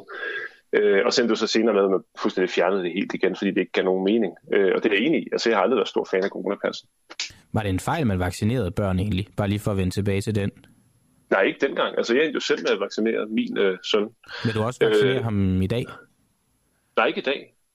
Netop fordi det har ændret sig. Altså det er det, der er vigtigt. Altså man kan ikke gå ud og sige, at fordi anbefalingen i dag er på en måde, så var det forkert at gøre noget andet for 2 år siden. Jamen det er ikke bare beslutningerne omkring det, der har ændret sig. Altså situationen var vel den samme. Nej. Overhovedet ikke. Slet ikke den samme. Det er det, der er vigtigt. Nej, præcis. Det er jo en anden variant. Det er en anden variant, vi har i dag, end vi havde for 2 år siden. Men den variant, der var dengang, var den alvorlig for børn at få? Det, der er pointen, er, at det var en anden variant, der førte til mere alvorlige forløb. Men i den her kontekst er det vigtigt, at vaccinen... Var der nogle børn, beskyttede... der blev alvorligt syge af den variant, der var dengang? Jeg ved ikke, om du hørte mit svar, eller det lyder som der er et udfald her. Pointen var, at vaccinen dengang beskyttede imod transmission, altså imod videre smitte. Jamen, det var vel også noget, der var mange, der kritiserede, at de her vacciner de faktisk ikke virkede særlig godt i forhold til at nedbringe videre smitte blandt vaccinerede. Det går på, hvem du altså vil tage dig på. Det er ikke rigtigt. Altså, det fremhæver i hvert fald. Jamen det er jo ikke korrekt. Altså den beskytter imod, altså ikke 100%. Det er jo ikke den perfekte vaccine, men den gang med den variant man havde af de vacciner man brugte, så var der en beskyttelse imod videre smitte. Ikke 100%, men der var en beskyttelse imod videre smitte, og det var derfor der var. Det kommer på, at gør det op, men det var vel i størrelsesordenen 70%, altså jeg kan ikke huske det helt præcist. Så skal jeg altid til lige at læse op på det. Stinus, og grunden til, så mange er uenige, at det bliver hele tiden sådan noget med, det sagde Lars Bøje jo også, og det siger du også, at det kommer an på, hvordan man gør det op, og hvilke tal man kigger på, og sådan noget. Der burde vel være noget bundsolid fakta, som kan... Selvfølgelig, men du spørger mig om et konkret tal. Nej. Jamen, corona blev lidt en holdningsting, følte jeg i hvert fald. Og det kunne jeg også, det kan man jo læse på sociale medier og sådan noget, at den ene og den anden fløj har to forskellige holdninger til en sygdom, der vel bare burde være noget faktuelt omkring. Ja. Altså, sådan, det er bare det, der forvirrer. Ja, og det kan jeg faktisk godt forstå. Okay, hvis jeg må... Det der er ved det her, er, at den her sygdom, da den brød frem her i eller startede jo så i slutningen af 19, men da den ramte også i starten af 20, der var det jo en sygdom, vi ikke kendte. Vi kendte ikke risikobilledet, vi kendte ikke, hvor smitsom den var. Alt det her var jo nyt for os, vi kunne bare se, hvad der skete i andre lande. Så det er klart, så man handler på baggrund af et ufuldstændigt billede. Det bliver så mere og mere fuldstændigt, jo længere vi kommer. Så begynder vi at forstå sygdommen bedre, vi forstår alvorligheden, vi forstår, hvilke risikogrupper der er. Så oven i det kommer der så også nye varianter, som man skal følge med i. Og det kan ændre karakteristika i forhold til, hvor meget den smitter, hvor alvorlig den er. Og dødeligt, alle de her ting kan jo ændre sig over tid. Oven i det har vi så forskellige vacciner, der kommer, som er i starten lavet mod en bestemt variant. Og så er det klart, når man målretter noget mod en bestemt variant, og viruset ændrer sig, så vil den have en anden effekt. Det giver også sig selv. Det er klart, at så den jo ikke modelleret specifikt mod den konkrete virus. Så der er en masse ting, der ændrer sig over tid. Og det er klart, at sådan er det jo i videnskab. Det ved jeg jo også fra dengang jeg selv sad og lavede det, at der er altid faglige diskussioner, og det skal der være. For eksempel det her med børnevaccination. Det var jo en faglig diskussion. Der var nogle tal. Der var et tal på, hvor smitsom den var, hvor alvorlig den var, hvor god vaccinen var. Og så kan man sidde og regne på det, og så kommer det også an på, hvor man lægger vægten henne. Altså, er det kun indlæggelser? Er det, hvor meget vi smitter videre i samfundet? Hvad er det væsentligste? Og den debat kørte, og det skal den jo gøre. Jeg vil så mene, at man måske har haft debatten, inden man gik ud og lavede et pressemøde, fordi det blev et lille mudret billede, som du også er inde på her. Men at man har en faglig diskussion, det synes jeg, der er fint. Det skal der da være. Men selvfølgelig er der fakta. Men det er også klart, at vi ved ikke alting. Og heller ikke i dag. Nu har vi igen nogle andre vacciner, som vi jo heller ikke kender fuldstændigt endnu. Altså ikke en ny teknologi, men målrettet nogle nye varianter. Og når så samtidig virus muterer i en anden retning, så er det klart, så er billedet ekstremt kompliceret. Var vaccinen skadelig for børn? Nej, det er der ikke noget, der tyder på. Er vaccinen skadelig for børn i dag? Nej. Det er slet ikke det, debatten gik på. Nej, men det er bare lidt vigtigt, at vi begynder at... Du vil ikke lade vaccinere i dag. Jo. Det ser jo lige nej til før. Ja, det er jo fordi... Okay, det prøver jeg... Så har jeg ikke så sagt det klart nok. I dag anbefaler man ikke vaccination af børn. Ikke fordi vaccinen er farlig. Det er slet ikke det, der pointen. Det er fordi, at den ikke beskytter imod videre smitte med den variant, der cirkulerer. Og derfor er der ikke nogen effekt ved at vaccinere børn. Det er det, der er pointen. Billedet har ændret sig. Det er... Nogle andre, nu begynder vi at bruge de her variant-specifikke vacciner, og samtidig en ny variant. Det er ret vigtigt selvfølgelig. Det er overhovedet ikke, fordi jeg sidder og siger, at vacciner er farlige. Der er 0% dækning i forhold til videre smitte i dag? Nej, den er nok ikke 0%. Jeg kan ikke huske så meget, men det er ikke særlig meget, fordi virus har muteret. Altså, den er mere smitsom. Hvis den overhovedet ikke er skadelig for børn, overhovedet, og der er en lille smule dækning, der er en, som vi også snakkede før, der kan være, der er en marginal dækning i forhold til videre smitte. Hvorfor jeg så ikke anbefaler at lade børn vaccinere i dag, hvis den ingen skadelige konsekvenser har for dem? Jeg synes, det er en mærkværdig kontekst for dine spørgsmål, der er her. Altså, det er slet ikke det, der er pointen. Det er slet ikke det, det handler om. Okay. Det handler om, er myndighedernes anbefaling. Det var også det, Lars Bøje var inde på. Anbefalingen var én ting i 21, det er noget andet i dag. Og det er der ikke noget odiøst i. Fordi myndighederne kigger jo på, hvad er fakta, hvad er data.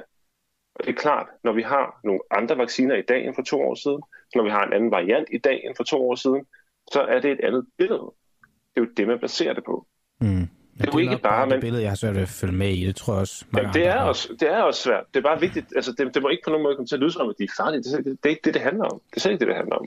Det handler om, hvor får man en effekt. Det er jo altid sådan med alt, man tilbyder i vores sundhedsvæsen, og især når vi snakker vaccinationsprogrammer, at man laver en opvejning af fordele og ulemper og siger, er det det værd? Altså, det koster jo penge. Altså, er det det værd, får man noget ud af det? Og hvis ikke man føler, man får noget ud af det, jamen, så vil man ikke gøre det. Eller ikke få nok ud af det, så vil man ikke gøre det. Okay. Altså, der er jo masser af ting, man kunne vaccinere mod, som man ikke gør. Det er ikke fordi, de er farlige, men fordi man ikke føler, at effekten og værdien er god nok. Lars Bøge, giver det mening? Jamen, jeg forstår, hvad du mener. Lars Bøge, han nævnte også epidemikommissionen og den sammensætning og historikken bag, og det var også en af de punkter, jeg kunne forstå, at du mente, han tog fejl. Jamen, det er jo fordi, man skal huske, at mange af de beslutninger blev truffet i starten. Det blev i sagens natur truffet, uden at der var hverken epidemikommission eller epidemiudvalg. Det var først noget, der trådte i kraft i starten af 2021. Altså, i hele det første år, der havde vi jo den her meget omtalte epidemilov, som blev vedtaget meget hurtigt, og den galt jo kun et år. Så kom der en ny epidemilov, der lavede en masse ændringer. Blandt andet det, at Folketinget gik ind og fik medbestemmelse og kunne sige ja og nej. Og vi skulle definere, hvad sygdom var samfundskritisk eller ej. Det var også det, vi snakkede om for et par uger siden. Det var jo den store ændring. Og så begyndte jeg at tale om det her med, hvem sidder med, og er det bare regeringens forlængede arm, og er der nok fagligheder med? Og jeg synes, du havde nogle utrolig gode pointer der. Omkring, I snakkede skolelukninger for eksempel, om man skulle have lærere at sidde med. Og det er en relevant debat, fordi det har vi diskuteret. Og det mener jeg også, Lars Bøge har været med til diskussioner. Fordi, hvem skal sidde i epidemikommissionen? Hvilke fagligheder skal sidde der? Og det er jo klart, vi kan jo ikke have alle sidde med. Vi kan ikke have alle institutioner i samfundet repræsenteret i en kommission, så bliver det jo vanvittigt stort. Så man er nødt til at lægge et snit et sted. Og grunden til, at man har taget ministerierne med, det er jo, at de repræsenterer erhvervslivet for eksempel, eller kulturlivet, eller hvad det nu må være. Og det er jo så deres opgave at tale med deres bagland i mangel af bedre ord, og det gør de jo. Så de er ude og snakke med dansk erhverv, dansk industri, og hvad der nu er relevant for et konkret møde. Det er jo ikke sådan, at vi har alle interessenter siddende med. Det giver ikke mening. Men det vi jo har ændret, og det er ret vigtigt at få med, det er, at når I diskuterer for eksempel det med skolerne, så er det klart, at det er vigtigt at have det sundhedsfaglige perspektiv, som du var inde på sidst, at det er jo en epidemi, det handler om sygdom, om smilsomhed, om indlæggelse og død. Den faglighed skal være der, men der skal også være andre fagligheder. Og derfor har vi fået med nu, at der skal til Epidemikommissionens møder sidde eksterne eksperter med, som er relevante for de emner, der diskuteres. Hvad er det for det nogle... Være... Hvis der så snakker skolelukninger igen, så er der nogle repræsentanter fra skolerne, eller hvordan? Det kunne være nogen, der har ekspert inden for pædagogik, for eksempel. Eller nogle psykologer, eller noget. At de ikke var med dengang. Men der var jo ikke noget dengang. Jamen, da man lavede skolelukningerne. Men der var jo ikke en epidemikommission. Det er det, der er pointen. Den fandtes ikke. Det var jo noget, som jeg blandt andet pressede på for, at vi skulle have. At da vi fik den nye epidemilov, som trådte i kraft i starten af 2021, så skulle der være en forankring i Folketinget, eller epidemiudvalget, og så skulle der være nogen, der fagligt vejledte og kom med deres åbne anbefalinger, som vi så skulle sidde og tage stilling til. Det har så kørt noget tid, og nu bliver lavet nogle ændringer i forhold til åbenhed, fordi det har jeg været ude at kritisere, og det har Lars Bøge også med god ret gjort. Fordi vi ofte har fået anbefalinger fra kommissionen, som har været meget kortfattede, hvor der har manglet information, og hvor det har været uklart, hvad der har talt for og imod. Og det er også blevet ændret nu. Så i den nye, om man så må sige, udgave i epidemikommissionen, hvis der kommer en sygdom igen, som bliver opholdt til samfundskritisk, der står der, at der skal inddrages eksterne eksperter, de skal sidde med på møderne, og når vi får deres anbefalinger, så skal der stå meget klart, hvad der taler for og imod de enkelte anbefalinger, og hvad de eksterne eksperter mener. Så vi har det fulde billede. Fordi ellers så kommer det bare til at være en alt for simpel fremstilling af sagerne, og det er det, vi har været ude at kritisere flere gange, at vi er nødt til at have det fulde billede af skridt til stilling. Så det lyder så vi har jo til, at Lars Bøge, han har fået det, han efterspurgte der. Jeg vil nok ikke sige, at det er Lars Bøge, der har fået det, men altså, vi har fået det. Vi som samfund har fået det, vi har... Burde han være? Det burde han være. Fordi det, han kritiserer her, det er jo noget, det vi netop har arbejdet på at forændre. Altså, det er jo det, der er... Altså, det er jo sådan, det fungerer. Man laver noget, og så går vi ind og retter i det. Og vi, der var med til at lave epidemiloven, fik jo netop skrevet ind, både den nye, der trådte i kraft i 2021, at der skulle man følge op, og man skulle lave nogle ændringer. Og det, jeg anbefalede, det var blandt andet de eksterne eksperter, og så at gøre de her anbefalinger meget tydeligere med for og imod. Og det er blevet implementeret nu. Okay. Så vi har jo netop, altså der er netop blevet rettet op på de ting, fordi det var et problem. Du noterede også i din besked til os, at mistrivsel også var en af de punkter, han tog fejl omkring. Og det er lige det sidste, vi når her. Så hvad handlede det om? Jo, men det handlede om, det kom til at lyde som om, at den mistrivselskrise, i mange bedre ord, vi står i nu, med børn og unge, der mistrives, går til psykologer og så videre, at det skyldes corona. Det er jo ganske simpelt ikke rigtigt. Sagde han det? Det var sådan, det lød. Okay. Det kan godt være, at jeg misforstod det, men det var sådan, jeg hørte det. Jamen, jeg kan bare ikke huske, at han sagde det, men det, jeg kan heller ikke udelukke, at det skulle være rigtigt. Det var sådan, jeg opfattede det i hvert fald. Jeg har desværre ikke haft tid til at genhøre det inden. Og det er ikke for at beklage Lars, hvis jeg misrepræsenterer, hvad du siger. Det var, fordi det er noget, jeg hører ofte også under valgkampen. Det vigtige er bare at huske her, at det er et kæmpe problem, vi har med mistrivsel blandt børn og unge, men det er jo noget, vi har set de sidste 5-10 år, så det er ikke noget, der er kommet her de sidste 2 år. Og det er sagt, så det er klart, at det, der er sket under corona, har der helt klart haft en effekt på, hvordan det har udviklet sig. Der er nogen, der har fået det meget værre. Der er omvendt også nogen, der har haft bedre ved at sidde derhjemme, fordi de faktisk godt kunne lide at sidde derhjemme og ikke skulle ud hele tiden, hvis du leder af social angst eller noget andet. Så det igen, det er et rimelig kompliceret billede. Men jeg tror, at corona har helt klart fokuseret det og også gjort det tydeligt, og helt klart også forværret det i nogle instanser. Men jeg siger, at det er det, der er ophavet til det. Det er forkert. Det ligger et andet sted. Alright. Stinus Lindgreen, forhenværende folketingsmedlem og sundhedsordfører i Radikale Venstre. Det var de 20 minutter, vi havde, og de er hermed opbrugt. Så tak, fordi du ville være med her til morgen, og så må du have en god dag. Jo, i lige måde da. Ja, den er altid svær, den her coronadebat, og det var lidt det, vi fik snakket om, at det er blevet en holdningsting. Altså den her virus og så videre, og nogen synes, det var forkert, og andre synes, det var rigtigt, og man kan jo godt... Jeg har da i hvert fald bare sådan... Jeg gad da godt, at der bare var nogen... Eller at man bare kunne... Det er jo en faktuel sygdom. Det var en faktuel sygdom. Der var en masse facts omkring det. Vi kendte dem ikke på det tidspunkt.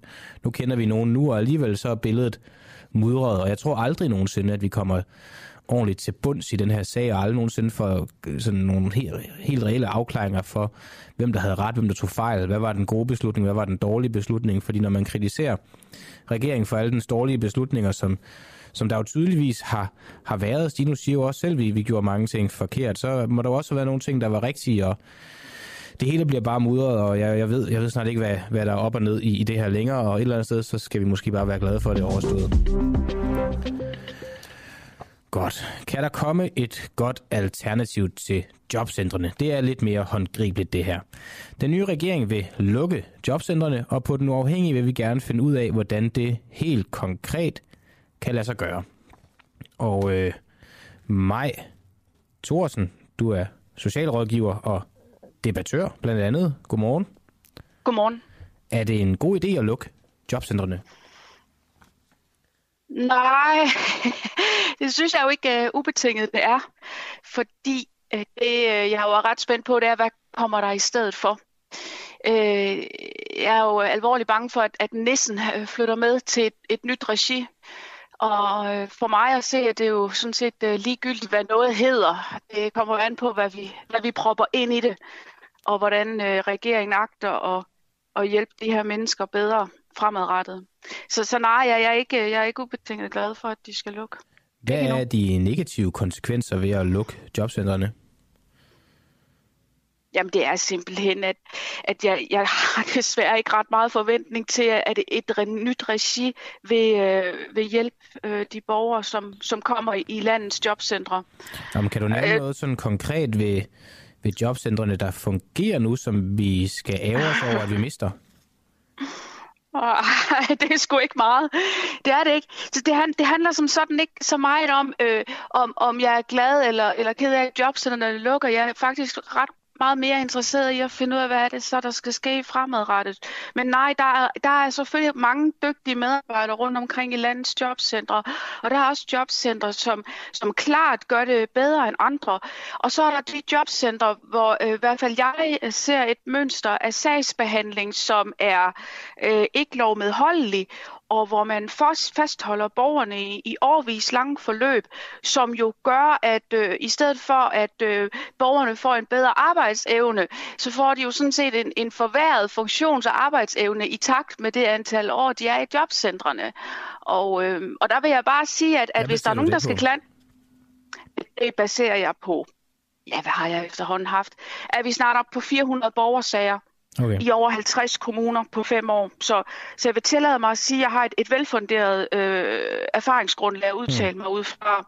Og det er selvfølgelig ikke alle jobcenter, hvor jeg har haft mange sager og kan sige, at der er et mønster. Og der siger jeg, altså der går jeg heller ikke offentligt ud og kritiserer de jobcenter. Men der er jo jobcenter, hvor jeg har haft 30 sager, ikke også? Og der vil jeg sige, der kan jeg godt tillade mig at sige, der er et mønster af ikke lovmedholdelig sagsbehandling. Hvad kan du komme lidt nærmere på, hvad det her mønster her, det drejer sig om? Hvad er det, du ser?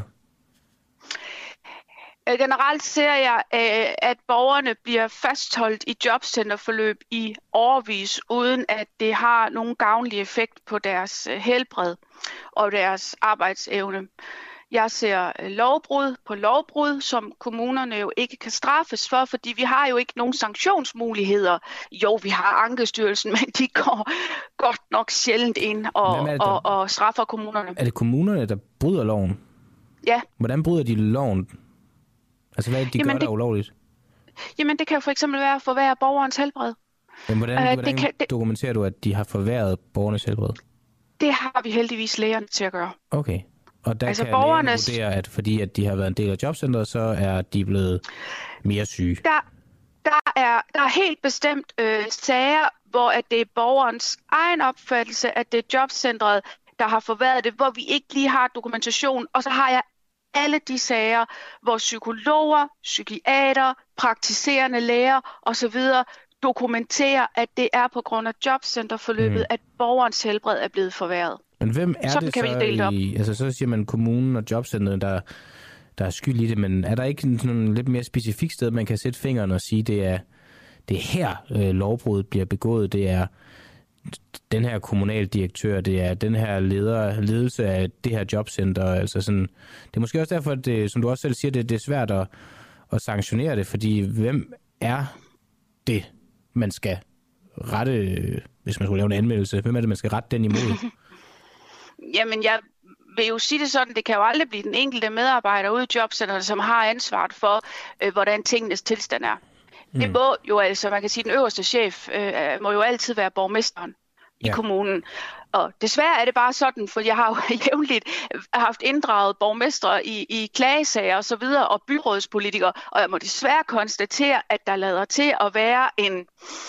Nej, jeg vil ikke kalde det en ligegyldighed over for de sager her, men det er et vældig uforståeligt lovområde, det her for politikerne. Og der må jeg bare konstatere, at byrådspolitikerne, de lytter hellere til forvaltningen sådan generelt set, end de lytter til os rigtig mange kritikere på det her område her. Man fejer os lidt til side, og så giver man skylden på lovgivningen. I stedet for at lytte til os, der siger, prøv at kigge på jeres jobcenter. Kunne det være, at det er forvaltningen af lovgivningen, der giver de her problemer her? Men det er man ikke meget for ude i byrådene. Og det er meget frustrerende at arbejde med. Fordi hvor skal vi gå hen med vores klager? Altså vi kan klage til borgmesteren og byrådet, men hvis de ikke vil hjælpe os i forhold til forvaltningens lovbrud, så har vi Ankestyrelsen tilbage, men Ankestyrelsen behandler ikke sager om dårlig sagsbehandling. De behandler sager om afgørelser. Okay. Så vi har ingen steder at gå hen. Og det er også, jeg er jo glad for alternativt forslag om at oprette en forvaltningsdomstol, så borgerne endelig får et sted, hvor de kan gå hen med den sagsbehandling, som måske har været forkert, sådan generelt måske hen over 10-20 år. Det er lang tid, ikke? Jo, det er det, ja. Men nu vil man jo så også lukke det, og man vil endda også spare 3 milliarder på området. Ja. Hvad tænker du om de besparelser, der ligger på papiret? Jamen, jeg frygter det der lidt. Hvem er det, de besparelser kommer til at ramme?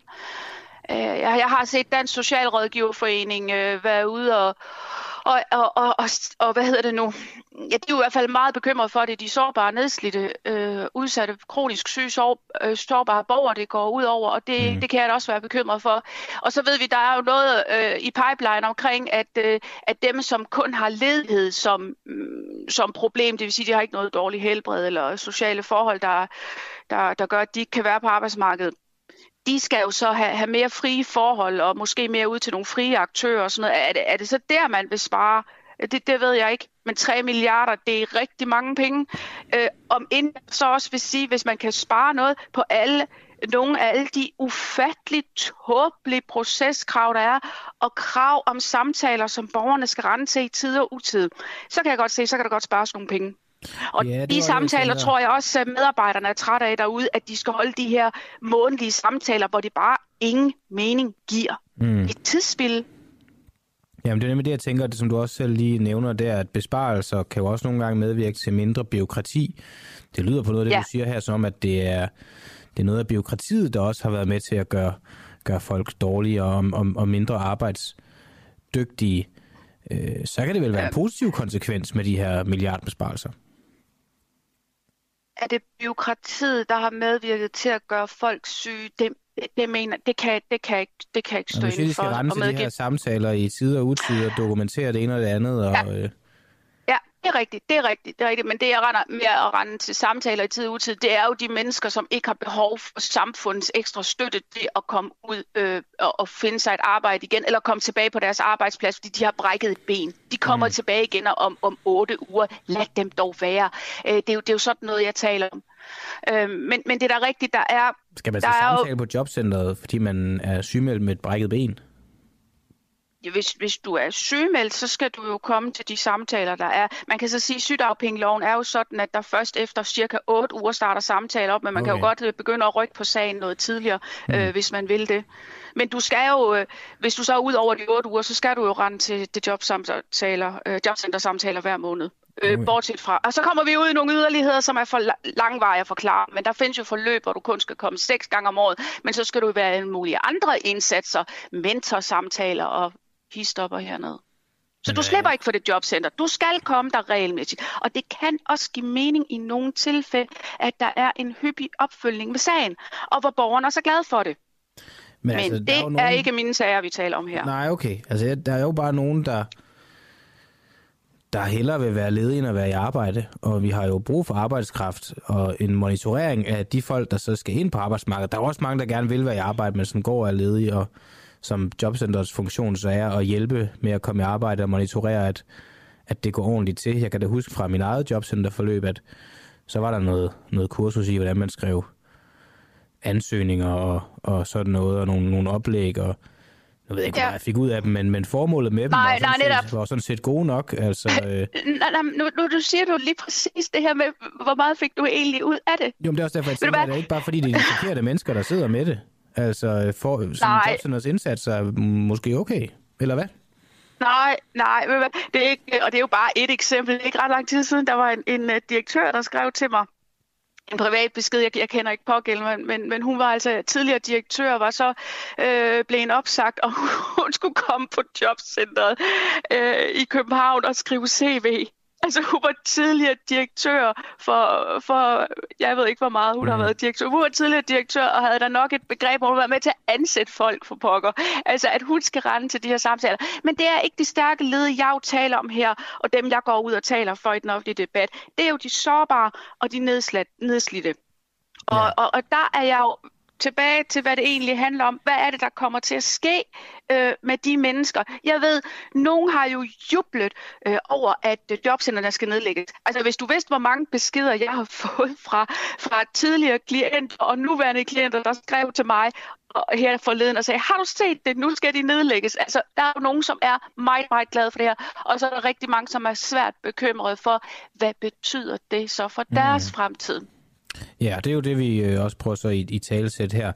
Du sagde til at starte med, at om det var en god idé, de lukkede måske, men du har svært ved at forestille dig, hvad der kommer efterfølgende, og hvad der så der vil være alternativer. Hvad skal der til for, at lukningen af jobcentrene kommer til at lykkes? Der er sådan, jeg ser jo sådan 2 overordnede krav, der skal til at være, og forhold, der skal ændres. For det første er der det økonomiske incitament ude i kommunerne til at afklare borgerne hurtigere og bedre. Sagen er jo den i dag, at det er rigtig dyrt for kommunerne at give en varig ydelse som for eksempel flexjob og førtidspension.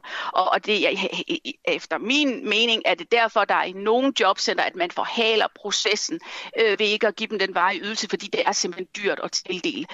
Hvorimod, hvis du er på en midlertidig forsørgelse, som for eksempel kontanthjælp eller andre af de midlertidige forsørgelses- eller ydelser, så er det billigere for kommunen. Så det skal vi have hævet ud af, det der økonomiske. Der skal være et økonomisk incitament til kommuner for at afklare hurtigere og bedre.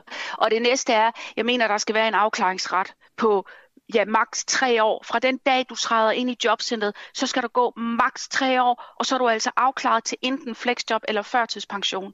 Vi skal ikke have de her 10 15-20 årsager, som jeg jo har indimellem. Og jeg ved godt, de 20 årsager, det er ikke så hyppigt, det sker, men jeg har dem altså. Og det skal vi simpelthen væk fra. Det er ikke værdigt, og det er ikke ordentligt at fastholde borgerne så lang tid i det system. Der vil jeg nærmere sige, det er systemet, der umyndiggør folk. Det er ikke rimeligt længere. Så derfor er der jo sådan nogle overordnede forhold, jeg synes, der skal ændres. Men er det, og det er, tror jeg ikke kommer til at ske. At lave et system, hvor at der ikke er nogen, der bliver tabt i det? Altså, jeg forstår godt. Jo. Selvfølgelig vil man ønske det, men kan vi nogensinde gøre det? Men i dag tabes folk som en konsekvens af, at kommunerne kan begå lovbrud, uden at blive straffet eller sanktioneret for det. Okay. Så vi taber folk i dag på grund af den måde, som systemet kan få lov til at arbejde på i fred og ro, uden der er nogen, der kommer og giver dem et ordentligt dunk i skallen. Og det er ganske enkelt ikke rimeligt. Det er derfor, at sådan nogen som jeg har så ufatteligt travlt rundt omkring, og altid har travlt, for der er så mange borgere, der henvender sig. Og jeg synes ikke, det er rimeligt. Jeg synes simpelthen ikke, det er rimeligt. Og nogen må altså tage et ansvar. Og jeg har jo kun været selvstændig socialrådgiver i 5 år. Før det, altså det er jo i årvis, det her har fundet sted. Og i årvis har folk råbt op, uden at det har ændret særlig meget. Alright. Men vi bliver ved med at råbe, så vi kan ikke stå stille. Vi må blive ved med at gøre opmærksom på de her forhold her. Ja, og det har der så i hvert fald her på vores lille radio været lejlighed til her til morgen. Maj Thorsen, socialrådgiver og debattør. Tak fordi at du var med her til morgen, og god dag. Ja, tak i lige måde.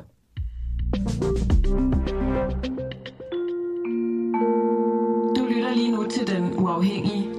Danmarks måske mest kritiske, nysgerrige og levende radio. Hvis du har en god idé til en historie, så skriv til os på Facebook, eller send os en mail. Adressen finder du på hjemmesiden.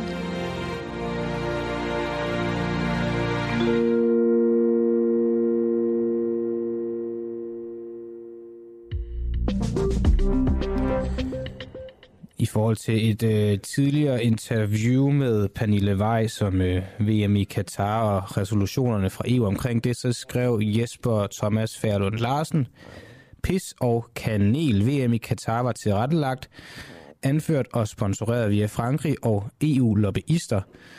Det var meningen, at det skulle kulminere med en kæmpe fransk triumf, som Messi og Co. heldigvis fik sænket. Fransk industri er dybt involveret i Nordafrika og Mellemøsten. En heftig kritik fra Jesper Larsen her til morgen om korruption inden for vores allesammens EU, vores europæiske union, og det er faktisk noget af det, vi skal tale om nu. For er det muligt for EU at slippe af med korruption? Det taler vi om, fordi at belgisk politi anholdte i fredags det græske medlem og næstformand af Europaparlamentet, Eva Kaili. Anholdelsen af den græske socialdemokrat kommer efter, at belgisk politi tidligere fredag anholdte 4 mistænkte i en sag om korruption med tråde til Qatar. Politiet har indtil videre beslaglagt 4,5 millioner kroner. Men hvor udbredt er korruption i EU? Det vil vi, blandt andet med tråd til Jesper Larsen her skriver, gerne komme nærmere i dag. Vibeke Marie Jung, forsker i lobbyisme i EU på Institut for Statskundskab. Er korruption et generelt problem i EU? Og godmorgen. Ja, godmorgen. Denne sag her er jo virkelig alvorlig og har chokeret alle. Når det er sagt, er det ikke mit indtryk, at korruption er et generelt problem i EU-systemet. Det er vigtigt at se sagen i første omgang som noget, hvor få enkelte personer, blandt andet græsparlamentsmedlem Eva Kaili, virker til at have modtaget penge fra Qatar i stor stil. Der er jo tale om kufferter fyldt med penge. Det ligner en dårlig Netflix-film på en måde, ikke? Men det, der er vigtigt at holde øje med nu, er, hvordan der bliver følt op på det i systemet. De reaktioner, vi har set indtil videre, er betryggende, vurderer jeg. Eva Kaili er blevet stemt ud af partigruppen og er røget som en af parlamentets næstformænd. EU-parlamentet taler om at styrke korruptionsbekæmpelse, for eksempel med en etikkommission. Kommissionen taler om korruptionslovgivning. Der er vigtige skridt i den rigtige retning, vil jeg sige. Okay. Hvor slem er den her Qatar-sag, hvis vi skal kalde den det, sammenlignet med sådan tidligere korruptionssager? Den er virkelig slem. Jeg kan ikke huske lignende på EU-plan. Når det er sagt, i medlemslandene har der selvfølgelig været sager, og det er ikke kun i Grækenland eller Italien, der er medlemmer fra disse lande, som bliver mistænkt nu. Men for eksempel i Tyskland har der været en bølge af større korruptionssager i de sidste år, hvor medlemmer af det tyske parlament Bundestag og har modtaget penge fra Aserbajdsjan. Mm. Og disse skandaler rejser jo det generelle spørgsmål om, hvordan EU-lande og EU selv håndterer forsøg af andre stater, især autoritære stater, at påvirke vores politik på.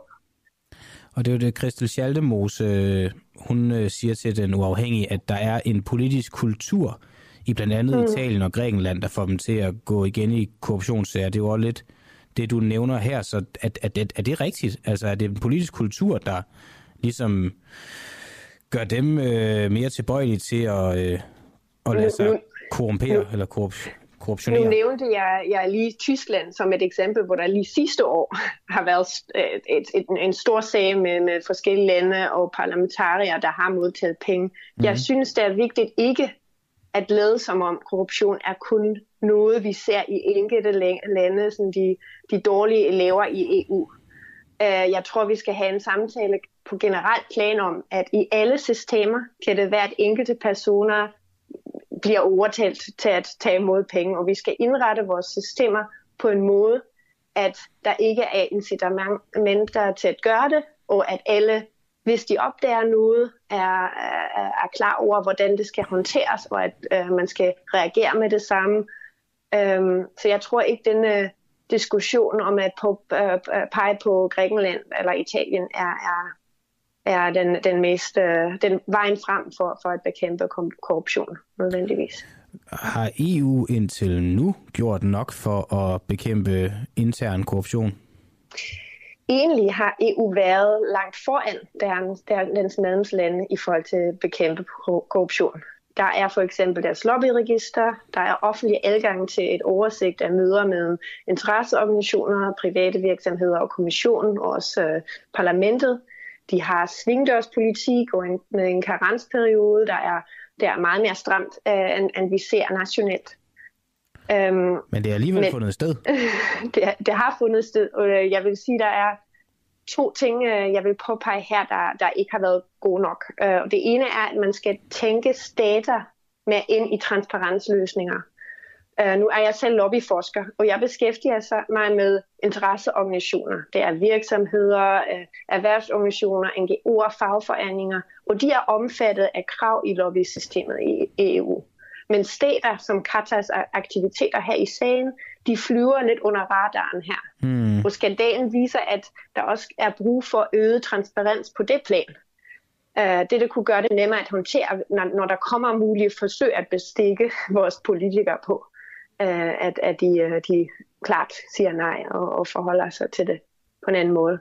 Og det andet, jeg vil sige, er, at ud over den førte politik, såsom at man har et lobbyregister osv., så skal man også kigge på, hvordan den indgår i daglige processer. Bliver alle møder virkelig registreret? Hvad sker der, hvis nogen har mistanker? Tør folk at sige noget? Dette handler altså om daglige processer, om kulturen, som du også nævnte før. Og det er her, det kan være vigtigt med en ethics board, og den skal også have rigelige ressourcer. Og så kan man tale om whistleblower-ordninger for eksempel. Så det er vejen, der går længere end bare at have for eksempel en lobby-system. Og man kan sige, at den case i Tyskland, som jeg talte om tidligere, at for deres bølge af korruptionssager er lovgivningen, der er blevet strammet. De har mere transparens i forhold til indtægter. De har også indført et lobbyregister, et stærkt whistleblower-beskyttelse. Og det er måske the silver lining af de her skandaler. Når alt går godt, er der altid nogen, der står i vejen for at stramme regler og få mere transparens og mere korruptionsbekæmpelse. Måske er det derfor, vi ikke har et lobbyregister i Danmark. Det har vi nemlig ikke. Men når skandaler dukker op, så er der et mulighedsvindue for at få alle med på, at det er nødvendigt at lovgive, at følge op osv. Så jeg er forhåbningsfuld i forhold til, at dette ret vanvittige korruptionssag vil føre til endnu mere ambitiøs korruptionsbekæmpelse på EU-plan nu. Man kunne også godt frygte, at man kan jo sige, de korruptionssager, vi kender til, er jo bare de der er blevet opdaget. Har du nogen forestilling om, at hvor meget korruption der egentlig er i EU? Altså nu er der nogen, der er blevet opdaget, men vi har jo nok ikke set dem alle sammen. Altså hvor meget korruption kan der være? Jeg tror, det er en lidt farlig sti at gå ned på, at vi siger, når vi finder et dårligt æble, at vi får folk til at blive mere og mere mistænkelige. Jeg tror, der er meget lave... Altså, efter den her case har vi et stort problem i forhold til tillid til EU. Mm. Men også skal forskere som jeg og journalister som I gør alt vores bedste for at kigge på, er der flere problemer. Men at stille de spørgsmål, før vi har bevis for sager, tror jeg er farligt, fordi borgerne er langt fra. Selvfølgelig, det skal ikke få os til at tænke og selvfølgelig undersøge, og jeg tror, det får mange mennesker til at undersøge det, det nu. Men ofte dækker vi alt det, der går galt på EU-plan, og så spørger vi måske, er der måske endnu flere ting, vi overhovedet ikke ved om? Og det gør, at tillid til EU bliver lavere og lavere, selvom der er meget godt EU laver for borgerne. Og vi skal virkelig dække de reaktioner, der kommer nu, de forbedringer, der kommer nu, ud over de sager. Alle sager skal selvfølgelig dækkes, men først når der er bevis for noget.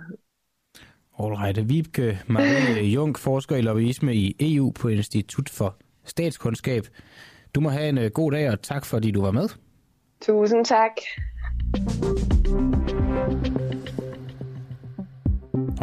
Hvad nu det? Ja, nu... Sådan der. Hold op. Teknikken har også en lille virus i sig, ligesom mig måske. Men forhåbentlig er det ikke hverken alvorligt for mig eller for vores teknik. Det var mig, der fik trykket på en knap for meget, hvis jeg skal være helt ærlig. Er det overraskende, at vi får et digitaliseringsministerium, og hvad kan vi overhovedet bruge et digitaliseringsministerium til? Digitaliseringsstyrelsen flytter med over i det nye digitaliseringsministerium. Hidtil har styrelsen ligget i Finansministeriet, hvor den har været en central motor for effektivisering og modernisering i form af diverse digitaliseringsprojekter. Det er noget af det, vi skal tale om i dag. Der er blevet uddelt de her forskellige ministerposter. Nogle ministerier er blevet nedlagt, nogle andre er blevet oprettet, nogle er blevet slået sammen, og det er Venstres Marie Bjerre, der bliver Danmarks første digitaliseringsminister, men får hun overhovedet noget at lave, og hvad pokker går det ud på? Det skal jeg tale med dig om. Peter Christian Bæk-Nielsen, stifter og chefredaktør på tech-mediet Radar. Godmorgen. Godmorgen. Hvad er det positive ved, at vi får det her digitaliseringsministerium? Jamen, altså det positive, kan man sige, det er, at vi, hvis man skal gøre det meget kort og præcis, så er det nok, at vi får et sted at rette vores spørgsmål og frustration hen, når at digitaliseringen måske ikke glider som kurs. Ja. Og dermed mener jeg, altså, vi har alle sammen sikkert fulgt lidt med i det her med MitID, som er nede med jævn mellemrum. Vi har også set sådan en meget tvivlsom overgang fra det her NemID til MitID. Og vi oplever også, at så lige pludselig strækker DSB's digitale systemer. Altså der er en hel masse ting i øjeblikket, som driller i vores digitale offentlighed. Og indtil videre, så har mange af de ting, som har med digitaliseringen i det offentlige at gøre, det har ligget under en styrelse under Finansministeriet, som hedder Digitaliseringsstyrelsen. Og det er ikke sådan, at Nikolaj Vammen har stillet op, hver gang, at nogen havde et kritisk spørgsmål. Det har været sådan lidt en hengemt styrelse, og på den måde kan man måske også sige, at digitalisering har virket nærmest sådan lidt apolitisk. Det har ikke været sådan noget, hvor der har været lange samråd, når noget ikke fungerer med ministeren eller et eller andet. Det har været sådan noget mærkeligt noget, hvor der måske i virkeligheden har været sådan lidt forvirring om, hvem har egentlig overhovedet ansvaret for de her ting. Og man kan sige, at når du laver et digitaliseringsministerium, og du blandt andet lægger digitaliseringsstyrelsen og også, kan man sige, ansvaret for ting, der har med EU-niveau og datasikkerhed, og faktisk har man også lagt Danmarks Statistik ind under den her nye minister. Så giver man i hvert fald offentligheden og også journalister en mulighed for at stille kritiske spørgsmål. Og der er nogen, der ligesom kan stå på mål for de beslutninger, der bliver taget. Det har vel i virkeligheden været rigtig rart for jer som tech-medie at få en direkte spørgsmålsmodtager nu. Fordi at, jeg må indrømme, jeg havde ikke tænkt så meget over, at det er Nikolaj Vammen, jeg skal gå til med, at DSB-systemer er nede.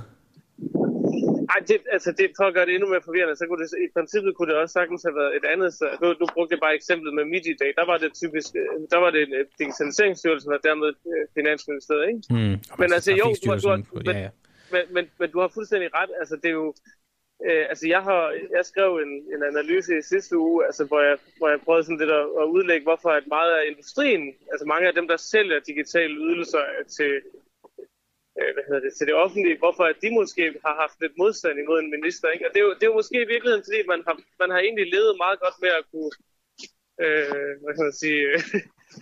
levere forskellige ydelser og konsulentbistand og også beslutningsunderstøttelse til den her styrelse, for eksempel, uden at det har været særlig politiseret. Og jeg tror bare, man må sige, at i de her år med altså vores cybersikkerhed på grund af Ukraine og på grund af, hvad kan man sige, generelt sådan et forhøjet utrygt internationalt miljø, så må man jo sige, at vores digitale systemer og vores digitale infrastruktur er jo ekstremt central for, at tingene fungerer, og også hvis der sker ting, ikke? Hvis vi bliver hacket, eller hvis vi bliver dit eller dat. Og derfor så tror jeg også, at man kan sige, at det er godt, at vi får et ministerium, som der kan sagtens være en masse mangler. Altså man kan sige, vi mangler også at se, hvor meget det her ansvar så reelt ligger der, ikke? Men man kan sige, vi får i hvert fald et sted nu til at have den offentlige debat om, hvordan vi vil digitalisere. Ja, okay, så man kan også sige, at det handler jo i virkeligheden også om, hvornår vi måske ikke vil digitalisere. Altså, i Danmark har digitaliseringen måske de sidste 10-15 år, måske endda 20, har meget været et spørgsmål om, hvordan vi kunne digitalisere mere og hurtigere. Mm-hmm. Og det tror jeg, at der i hvert fald er en del, der er ved at få øjnene op for, at vi det er måske ikke altid godt at være first mover, når det handler om digitalisering. Fordi at det gør også, at man får sårbare systemer. Og man kan sige, at i virkeligheden bliver vores demokrati jo også lidt mere vakkelvogns, hvis vi er nemmere at angribe. Altså hvis man kan lukke ned for vores strøm, eller man kan hacke et hospitalssystemer ret nemt, fordi det måske ikke har den niveau af sikkerhed, vi gerne vil have. Jamen, så bliver man jo også et meget skrøbeligt samfund. Og det tror jeg, den erkendelse er også ved at snige sig ind, ikke? Men altså, nu kommer det her ministerium, så kan vi så forvente, nu nævnte du selv, at MitID det altså bryder ned. Kan vi så forvente, at der kommer mere styr på sådan nogle ting, nu hvor vi har fået det her ministerium til at tage sig af de sager?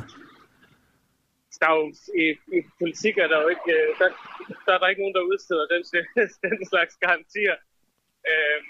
Men man kan sige, vi får i hvert fald en minister, som sagt, der skal stå på mål for det, og jeg tror også, at vi får måske også et ministerium, hvor man får samlet nogle af de her ting, sådan at der også er nogle fagligheder og nogle mennesker til at understøtte, at man måske træffer bedre beslutninger. Og så kan man sige, at journalister som du og jeg roder rundt i beslutningsprocessen, det har det jo også nogle gange ved at skærpe folkevalgtes evne til at lave deres arbejde. Jo, det er det kan man også håbe på, at det har en effekt. Men altså, jeg vil sige, at man kan ikke bare gå ud fra, at nu kører alting. Men altså, en lille sidste ting, som måske er lidt interessant, det er jo, at jeg bilder mig jo ikke ind, fordi vi har fået det her ministerium, at man så ikke vil digitalisere mere i Danmark. Det tror jeg i høj grad, man vil. Og det, at man har placeret Danmarks Statistik under det her nye ministerium, det kunne jo godt give nogle antydninger af, at man faktisk har nogle planer om, at vi skal til at bruge noget af den data, man har på borgerne. Altså, Danmarks Statistik har jo bedre data end nogen anden myndighed på danskerne, altså vores personlige data, vores indkomst, vores demografi, vores hvad som helst. Og det er jo lidt interessant at se, hvordan er det, man måske vil bringe de ting i spil. Alright. Peter Christian Bæk Nielsen, stifter og chefredaktør på techmediet Radar. Tak fordi at du var med her til morgen, og god dag. Selv tak, og god morgen.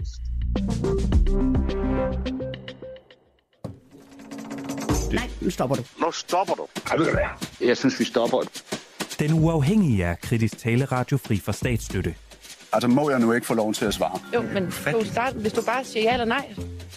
Vi er et lille medie med store ambitioner, som insisterer på at få svar på vores spørgsmål. Jeg beder om ikke at bringe det her interview, og ellers så kommer jeg aldrig nogensinde til at deltage i noget med den uafhængige igen. Det er der nogle, der kan blive sure over. Men prøv nu at høre her. Altså. Men det går nok. Vi sender vores prisvindende morgenflade live alle hverdage fra 7 til 9 og derefter som podcast. Som medlem støtter du vores arbejde og får adgang til eksklusivt indhold.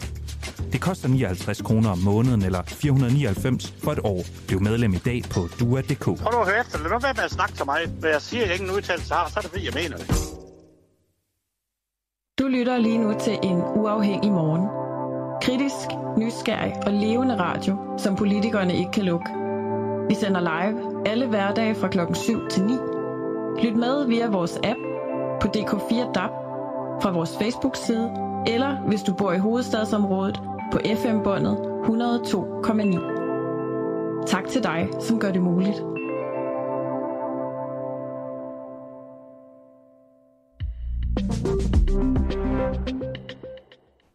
Ja, og nu begynder vi også at nærme os udsendelsens slutning. Klokken den er lige om 10 sekunder 8:55, og det har været en meget hyggelig morgen, synes jeg. Vi har snakket lidt forskelligt, blandt andet med Stinus Lindgreen, som jo mente, at...